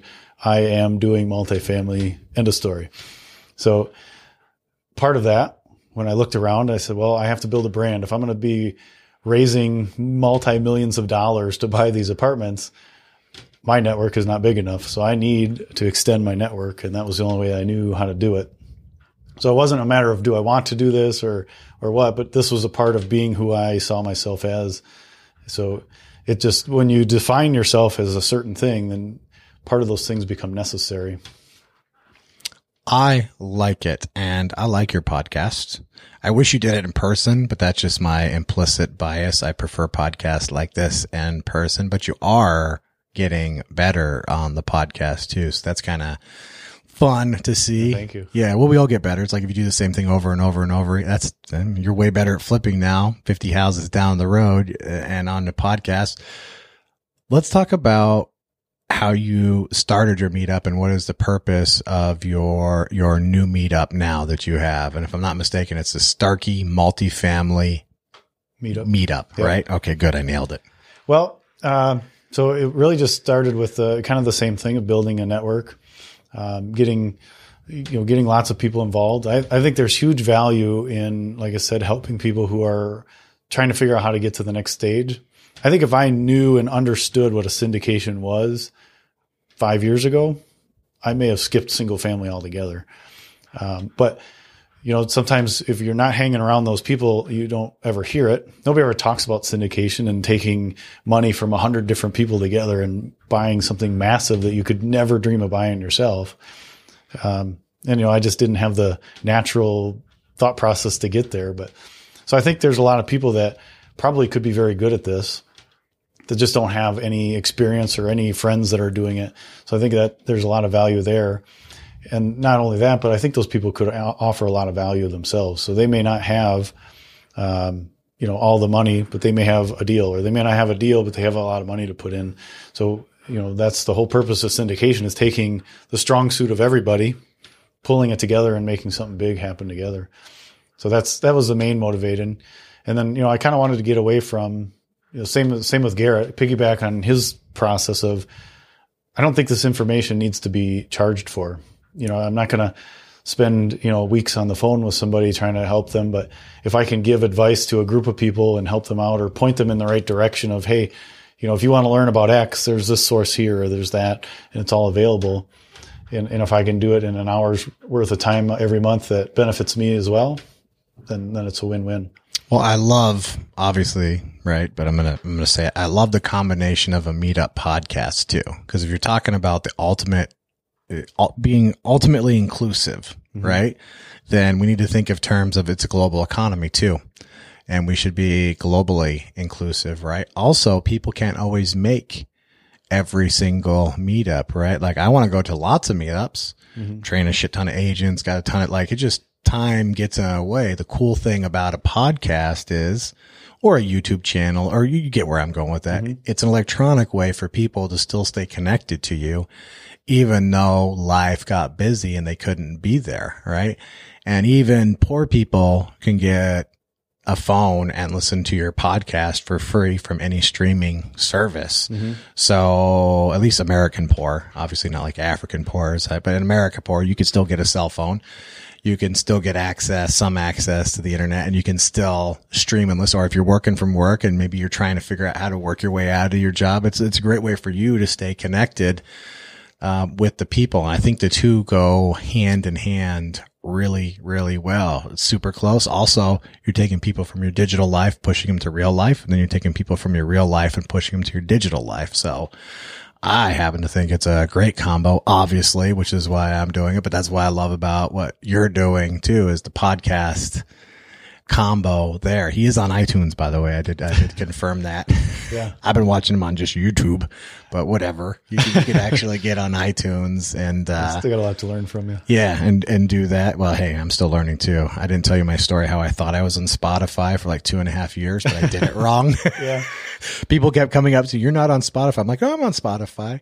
Yeah. Three months ago, I go, look, fuck, I'm not on Spotify. I did it wrong. I had to go back and redo it. I am on Spotify now, but yeah, that's what I mean. We got to start, right? Yeah. Just start and then you'll figure out and get, and get better. Um, did you decide to do the podcast at the same time you decided to do the meetup or did you do the meetup first and then go, you know, I really should do a podcast? Hmm. I don't know which order those came in. Can't remember. Yeah, I don't know. They were probably about the same time. So it was kind of like a, you know, all hands on deck. If, if you've known me for long, as I'm not good at doing small things. like I may start out thinking it's going to be small, but it always ends up being a massive project. So I got to be careful what I start because it's I just don't know how to do things simple and small. But well, I like the focus, right? The the why chase two rabbits, get none. You know, pick a rabbit and then like mm-hmm. really, really go after it. I like that too.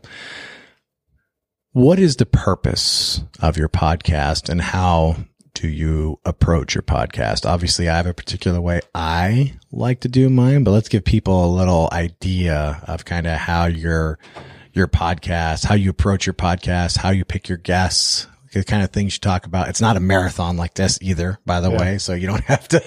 if you're still listening, you'd be way done with mine. Yeah, it'd be, I'd be, so it's, it's in smaller chunks too, which I know a lot of people prefer. I definitely like these marathon two, three hour podcasts. I love fucking talking about it. I could talk to you probably for, I don't know, to the end of time and not run out We've of done things it a few times. about. Yeah. I'm like, oh, there goes my day. I just talk yeah, to Jeremy. Just talk on the phone. Like it's hard to get me to, to, to actually shut up. And on a side note too, by the way, we've actually, and I say raised pigs together very loosely because he raised the pigs.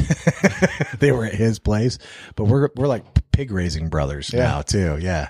Mangalitsa, by the way. Fuck you, Michigan State. How do you like them apples? So still got some. Give people an idea how you approach your podcast.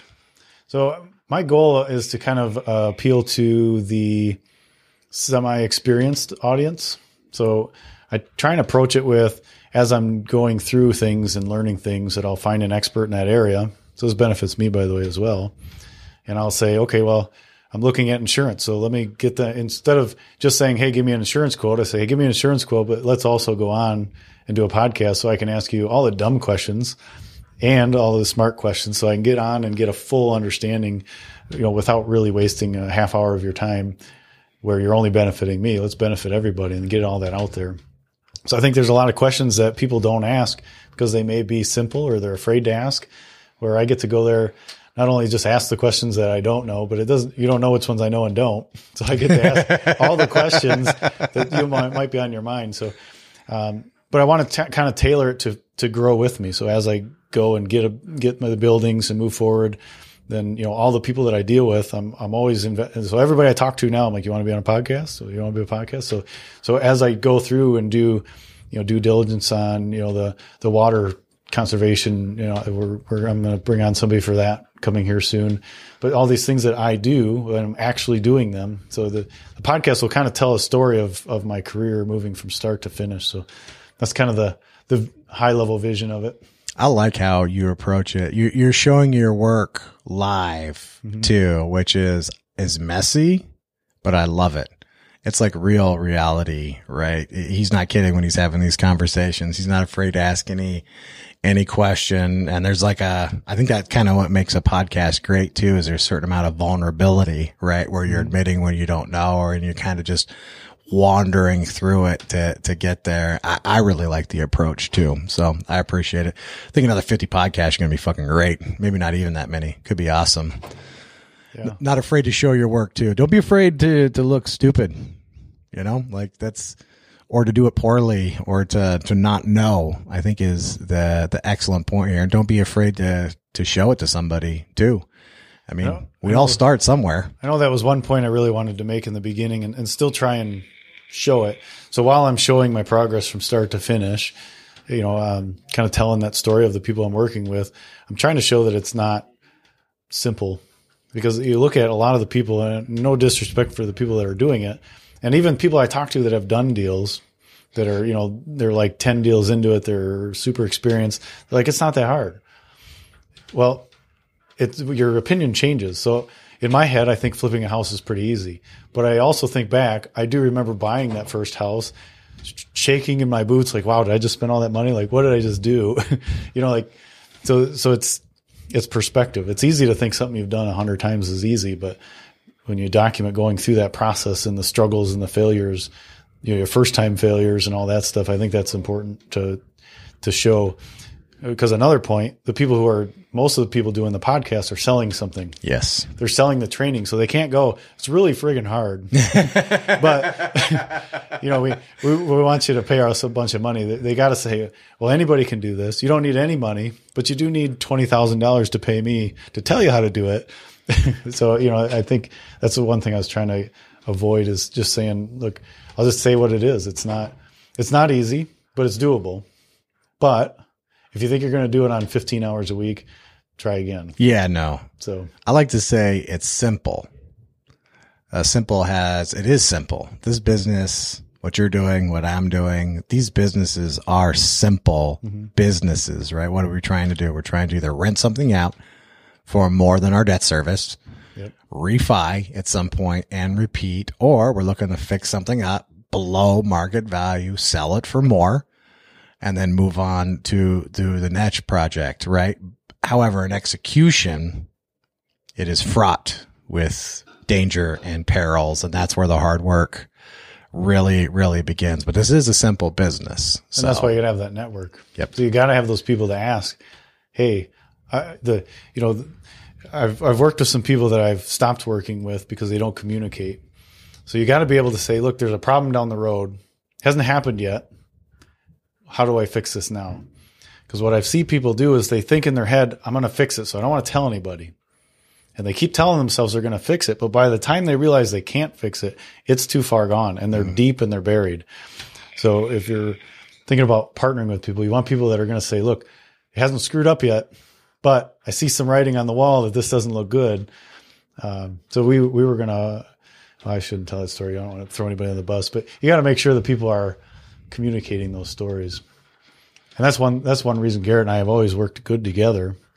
You know, is, is we always, you know, it, there's never any communication barrier there. And I think a lot of people have that barrier of communication, but we've never had that struggle. So it's kind of one of the very strong reasons we've been together for man, probably four years now. yeah, it's been a while years now. Yeah, it's been a good partnership for you guys. Yeah. Yeah. Now you're buying apartments. We were talking before. You had you have something under contract. Don't don't mention where. No, I'm like- not allowed to say it yet. So Yeah, yeah. And, and I hate to say it because you know you never know. There's a lot that can go wrong from here to there. There's certainly, but that's okay. Let's uh, let's chat. Let's chat about it obliquely, right? Okay. So, you've been working pretty hard on this now for for how long? It's been like what? September 2000. Uh, let's see, 18. Yeah, Yeah, t- 2018. yeah. That's and from something completely different, right? It, I mean, there are similarities, of course, but at the same time, it is kind of essentially an entirely different industry, even though it's in a similar a similar branch, right? Mm-hmm. So let's talk about the struggles and the ups and downs and any failures and successes you have, and obviously don't screw up the the current deal you have under Yeah. contract or anything like that. But let, let's talk about that because you could have just kept flipping forever. Mm-hmm. You could have just keep you know single family, but you made a decision. Why not do a hundred of these at a time? Or 50 of these at a time or 250 at a time instead of one at a time. Somebody else did it before. So certainly I can do it. Right. But how did that actually map out in your life? So I probably couldn't have done it forever. So, you know, like I said, I can't do anything small. And you know, because you've done that many flips at a time, it is a lot. Yes. So one or two, I mean, you can be at home most of the day. You start doing 10 at a time and it's, it's hard. You know, I mean, so people are better at setting up systems maybe than, than I was, like we talked about earlier, but, um, you know, it, it's, it becomes very difficult to do that. And you would probably have to start hiring project managers, which we played around with a little bit, but, um, there really gets to be a point where it gets pretty hard. But I mean, you know, you could do a smaller scale, but I don't know how to do that. I don't know how to say I'm happy with this. You know, I hear other investors say, I just want to get 50 rentals and I'm done. My brain like locks up and I go, why? Yeah. You're just getting started. like now That's the very beginning. Yeah.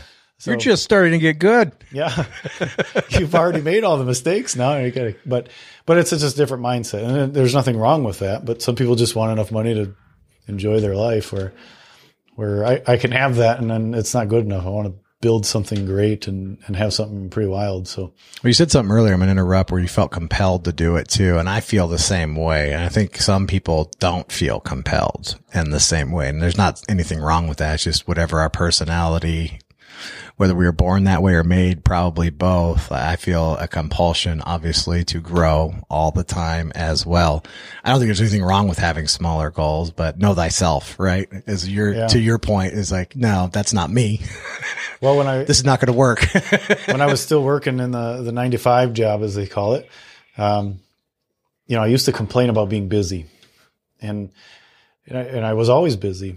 But then I don't know how I where I figured it out or where I realized it. But at one point in my time, I wasn't busy, and I thought, okay, I'm done complaining about being busy, because I realized that you know everything that was on my plate I put there. And why did I put it there? Is because I don't enjoy not being busy. So I need something to do and I need to be accomplishing the next goal and doing something better.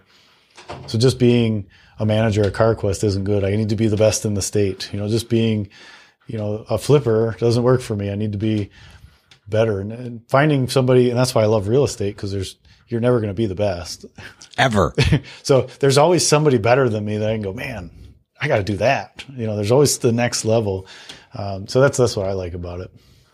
I love it as well. Obviously, I'm I'm very competitive individual, but I think of it kind of like I do better with a burden or like if you think like a, I kind of think of myself like an ox. Mm-hmm. You know, I don't want to just stand out in the field. That's another like let's let's pull some shit. Let's go some places. Let's haul some things somewhere. Like I do way better when I have a a challenge and a and a goal and something I'm pursuing and I don't do very well at all if I don't have anything to do to to your point. And I I feel I feel the same way. Not that there's any if you're not that person that's not a problem. It's just you know that's you need a plan that works for you is kind of the point we're coming up with. You're an individual. You are the person who has to live with your life and you should try and have a life that matches your personality and your desires and at least your healthy compulsions, right? well, you know, and, and I can say if you're relating to that, you know, if you relate to that, I just want to be better you know, not not because for any other reason, but that's what makes you happy. You know, just like collecting baseball cards or whatever you do for whatever other people do for fun, yours and mine. I think at least for mine, it happens to be doing better than I did last year, or doing a little bit better at something than than most people. And that's what what I enjoy as a hobby. And I happen to make money from it, so it works good. But um, Grant Cardone wrote, wrote a book, uh, "Be Obsessed or Be Average." Yes, great book. And that changed kind of that let me feel okay with the way I think. You know, because everywhere else you go, you got people telling you, "What are you working so hard for? What are you doing?" or "Why are you doing that?" And Yeah, I everybody's. get so tired of those questions, man. It's just just shut up. but that was the first book that said, "Look, some people think that way, and it's okay." Yeah. And you know, and then he explained kind of the differences of why people attack you for doing good. Like why, you know, because you and I never attack somebody for doing good because we know No. what it takes to be that. good. yes. So, you know, it, it makes you understand why they're doing it, why they're cutting you down and, and maybe understand it. And it totally changed my outlook on life and let me say, okay, well, good. I'm going to be the best I can be and then forget about everybody else. So that was, There's room for you in this world. That's what Reed is saying. There, that does. If you're that person, good. If you're not that person, good. Mm-hmm. That's just fucking do it. Just get out there and do it and find a way that works for you. Uh, just know there's people like me and Reed out there in the world too. Don't be, uh, and it's okay. Even when your family tells you you're crazy, it's still okay. believe me, when I, when I quit my job and my wife went down to two days, the same month my first son was born, the world said I was an idiot. Yes. How many times did you get when you're just going to get a real job? Did you ever get that question? I got that so many times. Like I, I even hate saying it now. I'm still a little uh, fucking traumatized by it, but like you kind of get those questions, right? My uh my mom said the the biggest one. I shouldn't say it, she'll probably listen to this, but she um so she had she asked us she, when we were telling her what the plans were and what we were doing. She says, "Well, how are you going to? What kind of example are you setting for your son not having a job?" And I said, "Well, exactly the one that I want to show. you know, I don't want him to show him that you have to go to get a job. If he wants to, that's fine. That's his business. But I want him to know that there's all kinds of other options. You don't have to do that. You know, and, and I don't think our society really shows people that you're allowed to be an entrepreneur. And that's what built this country. If you're a socialist like you and I, but, Yeah.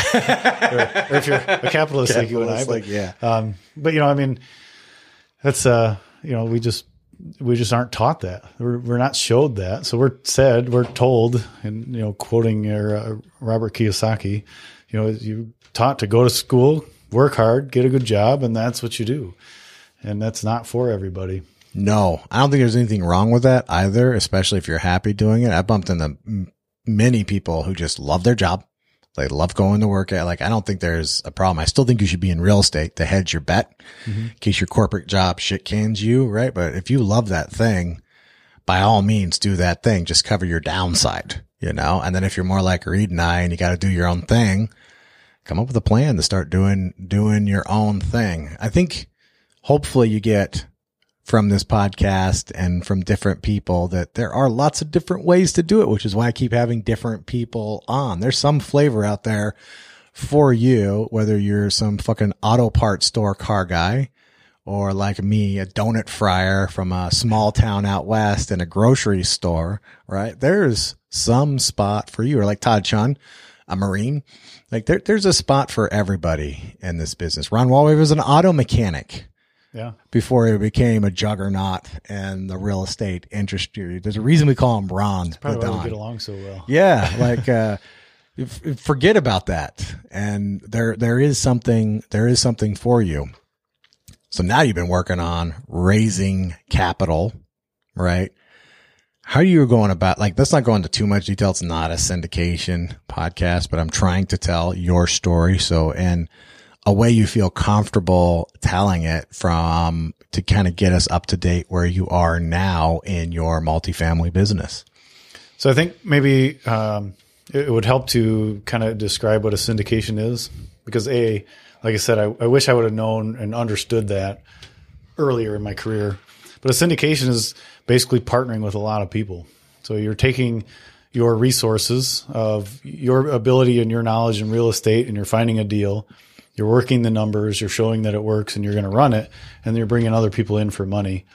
there's a whole lot more things legally involved that need to be done, but essentially that's what you're doing. You're just combining resources, which, you know, as we talked, I, I've kind of grown into that, you know, borrowing my first money and being nervous. I called you and asked what I should do. I remember that conversation yep. and, you know, kind of transpiring into having multiple lenders at a time, you know, thinking like, what am I doing? You know, it's, it's kind of just growing into that. But, um, where were we going with that? What was the question again? Yeah, your syndication, like you're growing your uh, what a syndication is, yeah. right? And then kind of where bring us up to date to from where you started to where you're at right now.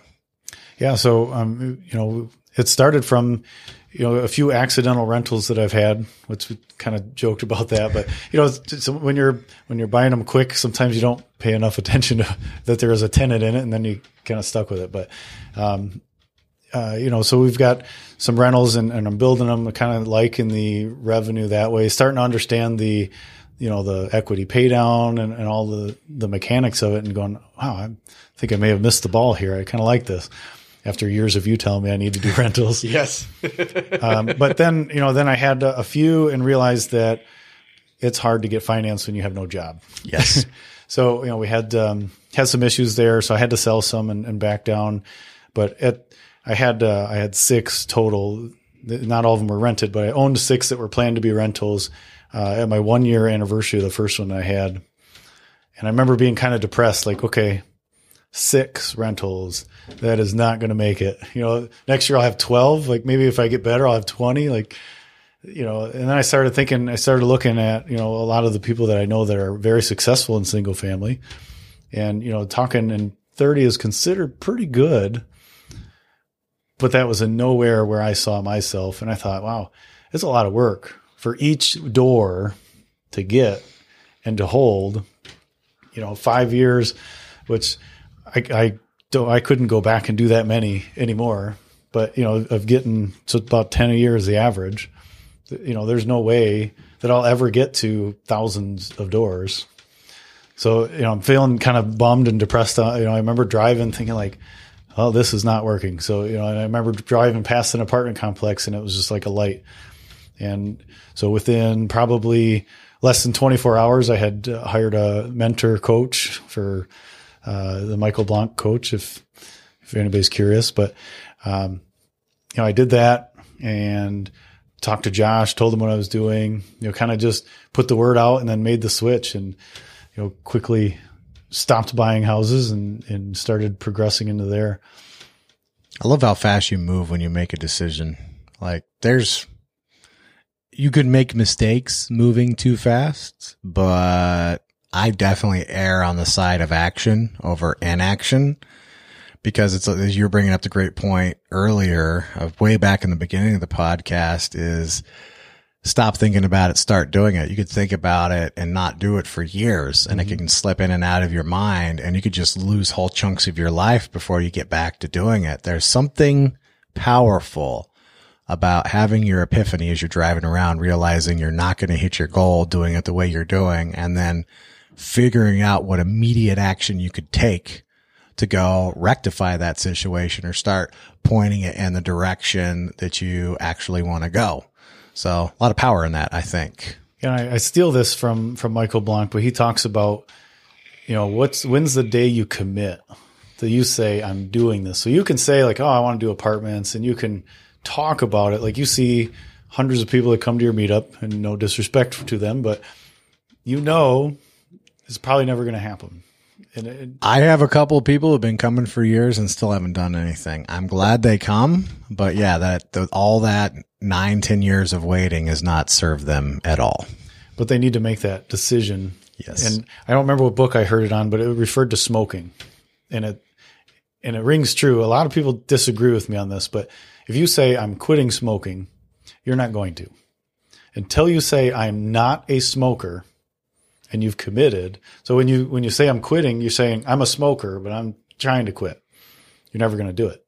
Until you say that's not who I am, that's not what I do. I'm not a smoker. You're never going to make it. Now people I'm sure do, but you have to change who you see yourself as. And I think that's the difference of if you say uh, I'm I want to do real estate investing or I want to do it someday or someday I want to quit my job or saying I am a real estate investor and I'm going to quit my job or I am doing apartments, I am doing this and just making that commitment. So I think that's what's worked for me. I'm a big believer in commitment. Obviously, I like backing myself in the corners. I like writing big checks and then trying to go and achieve it and have something lost. Was your coach was it just learning or did you get a coach for accountability too? Like, cause there's kind of two aspects of the coach. They can help you out, but you also have someone to talk to and they're going to have expectations of you, right? That you have to meet. It's one of the reasons why after I crashed my second company, I went and worked for Steve Londo and then Joe Delia, right? It's mm-hmm. kind, kind of the same sort of thing. Um, what would be your take on that?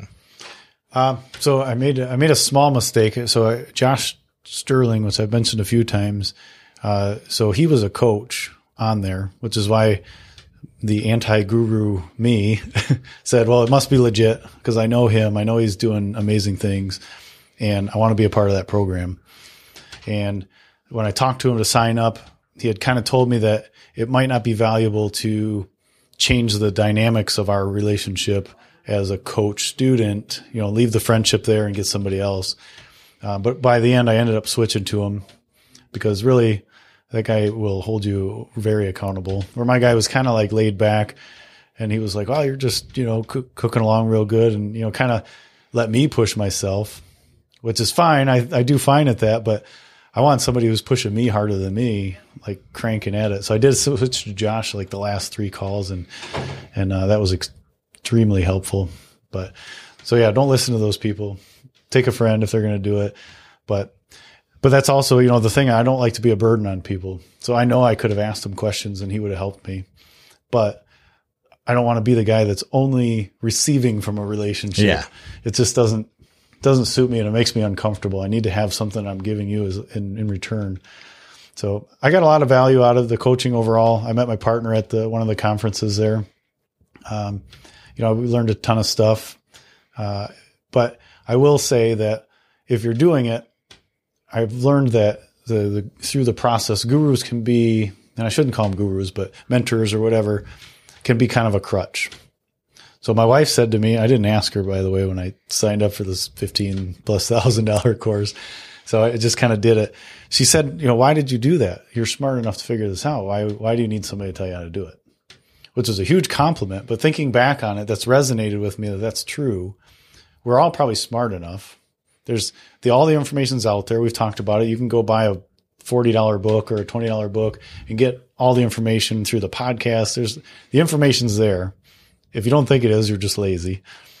And then um, I think I think part of it's a little bit lazy of saying, oh, I'll just get all of it in one spot. I'll pay the money and then they'll get me this deal. When I probably would have been as far off doing it solo.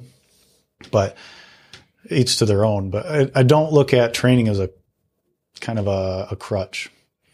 And then, you know, another thing I would say is I didn't spend that money until I knew I was buying a deal, regardless if I had that or not. It was just going to save me a screwing up on that first deal or losing maybe 30,000 on the first deal. And then it paid for itself. So that was kind of the, my mindset. But I see a lot of people that do those programs that again, they spent I think it's 20 some thousand dollars now. And you just, they're just not going to do anything. No, they're not taking those actions. You know, we had the group calls and you would say, you know, you, you can tell who's taking action, who's calling the brokers, who's making offers, who's writing LOIs, who's doing this, who's touring properties, and those other guys that are doing nothing. And it's like, look, if I can't get you to call a broker because you're afraid they're going to think you're an idiot, then how are you going to make a $8 million offer on a property you know, or even smaller if you're buying a, a you know a 10 unit for 450,000. How are you going to do that if you're afraid to talk to the guy? But it's easy to write that check. It's very easy to write a $20,000 check if you have it. It's very easy to write that money, but it's that doing that makes the difference.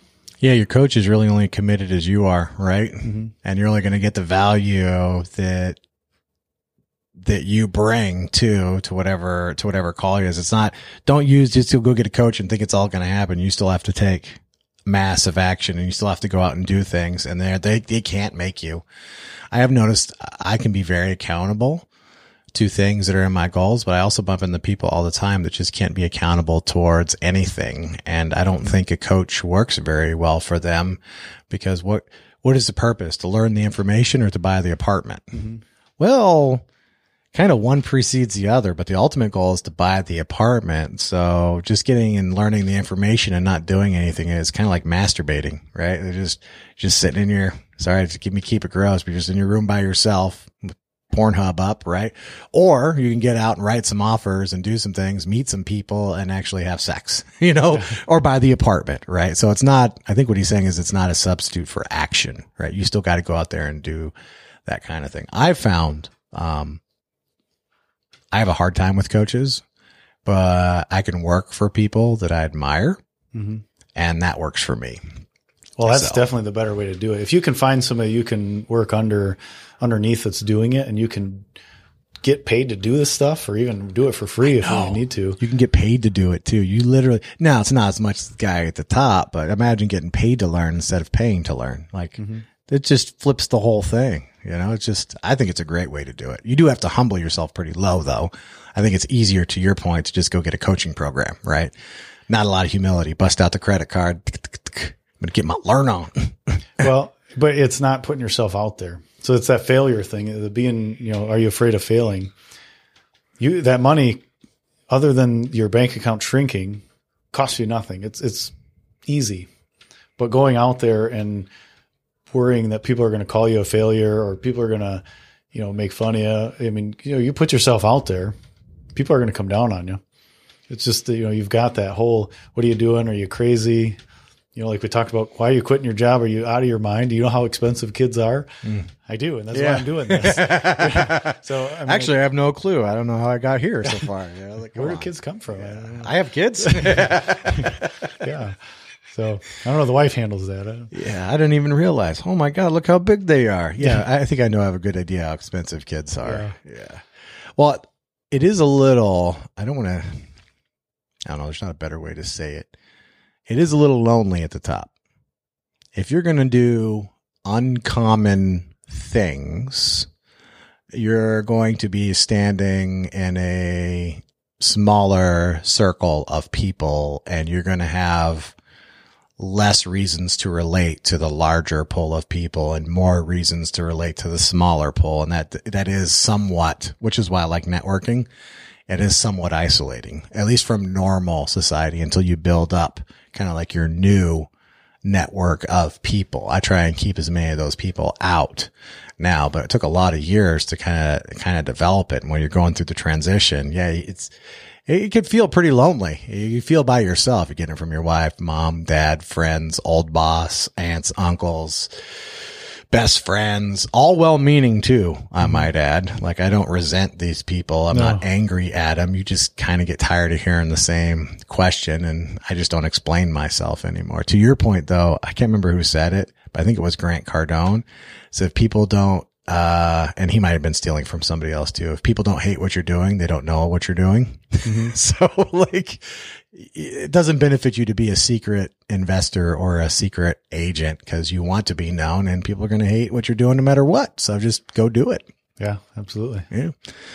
Was there anything I didn't cover on the podcast that you would want to cover? We're at two hours and 15 minutes.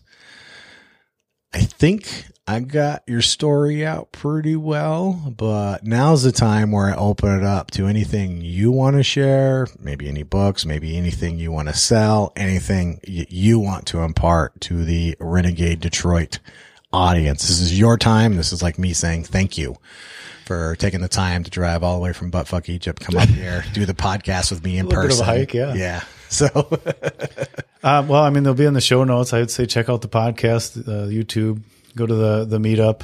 Um, you know, the stuff is all free. I, I, will never charge for that stuff. We talked about why, so I'd love to see you there. I love answering questions. I love talking about real estate. It's fun. It's what I love to do. So I don't mind people asking me questions. I love people reaching out.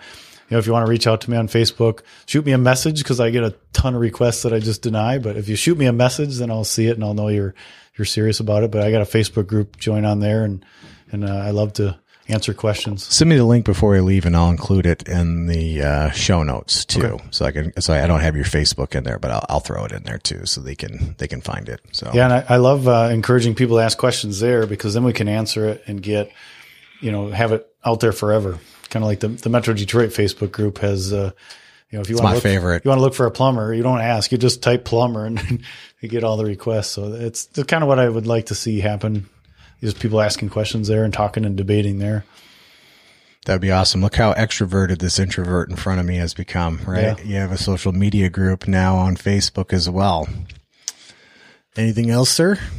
I think that's good. I think it's good for now. Man, I think it was a great podcast. That was great. I think it was awesome. I really appreciate you coming out. Folks, go to propellerpropertymanagement.com or email them reed at propellerpropertymanagement.com or reed at multifamilyconnections.com. He has two meetups, single family and multifamily. Meetup.com forward slash dirty house buyers or meetup.com forward slash Starkey multifamily meetup.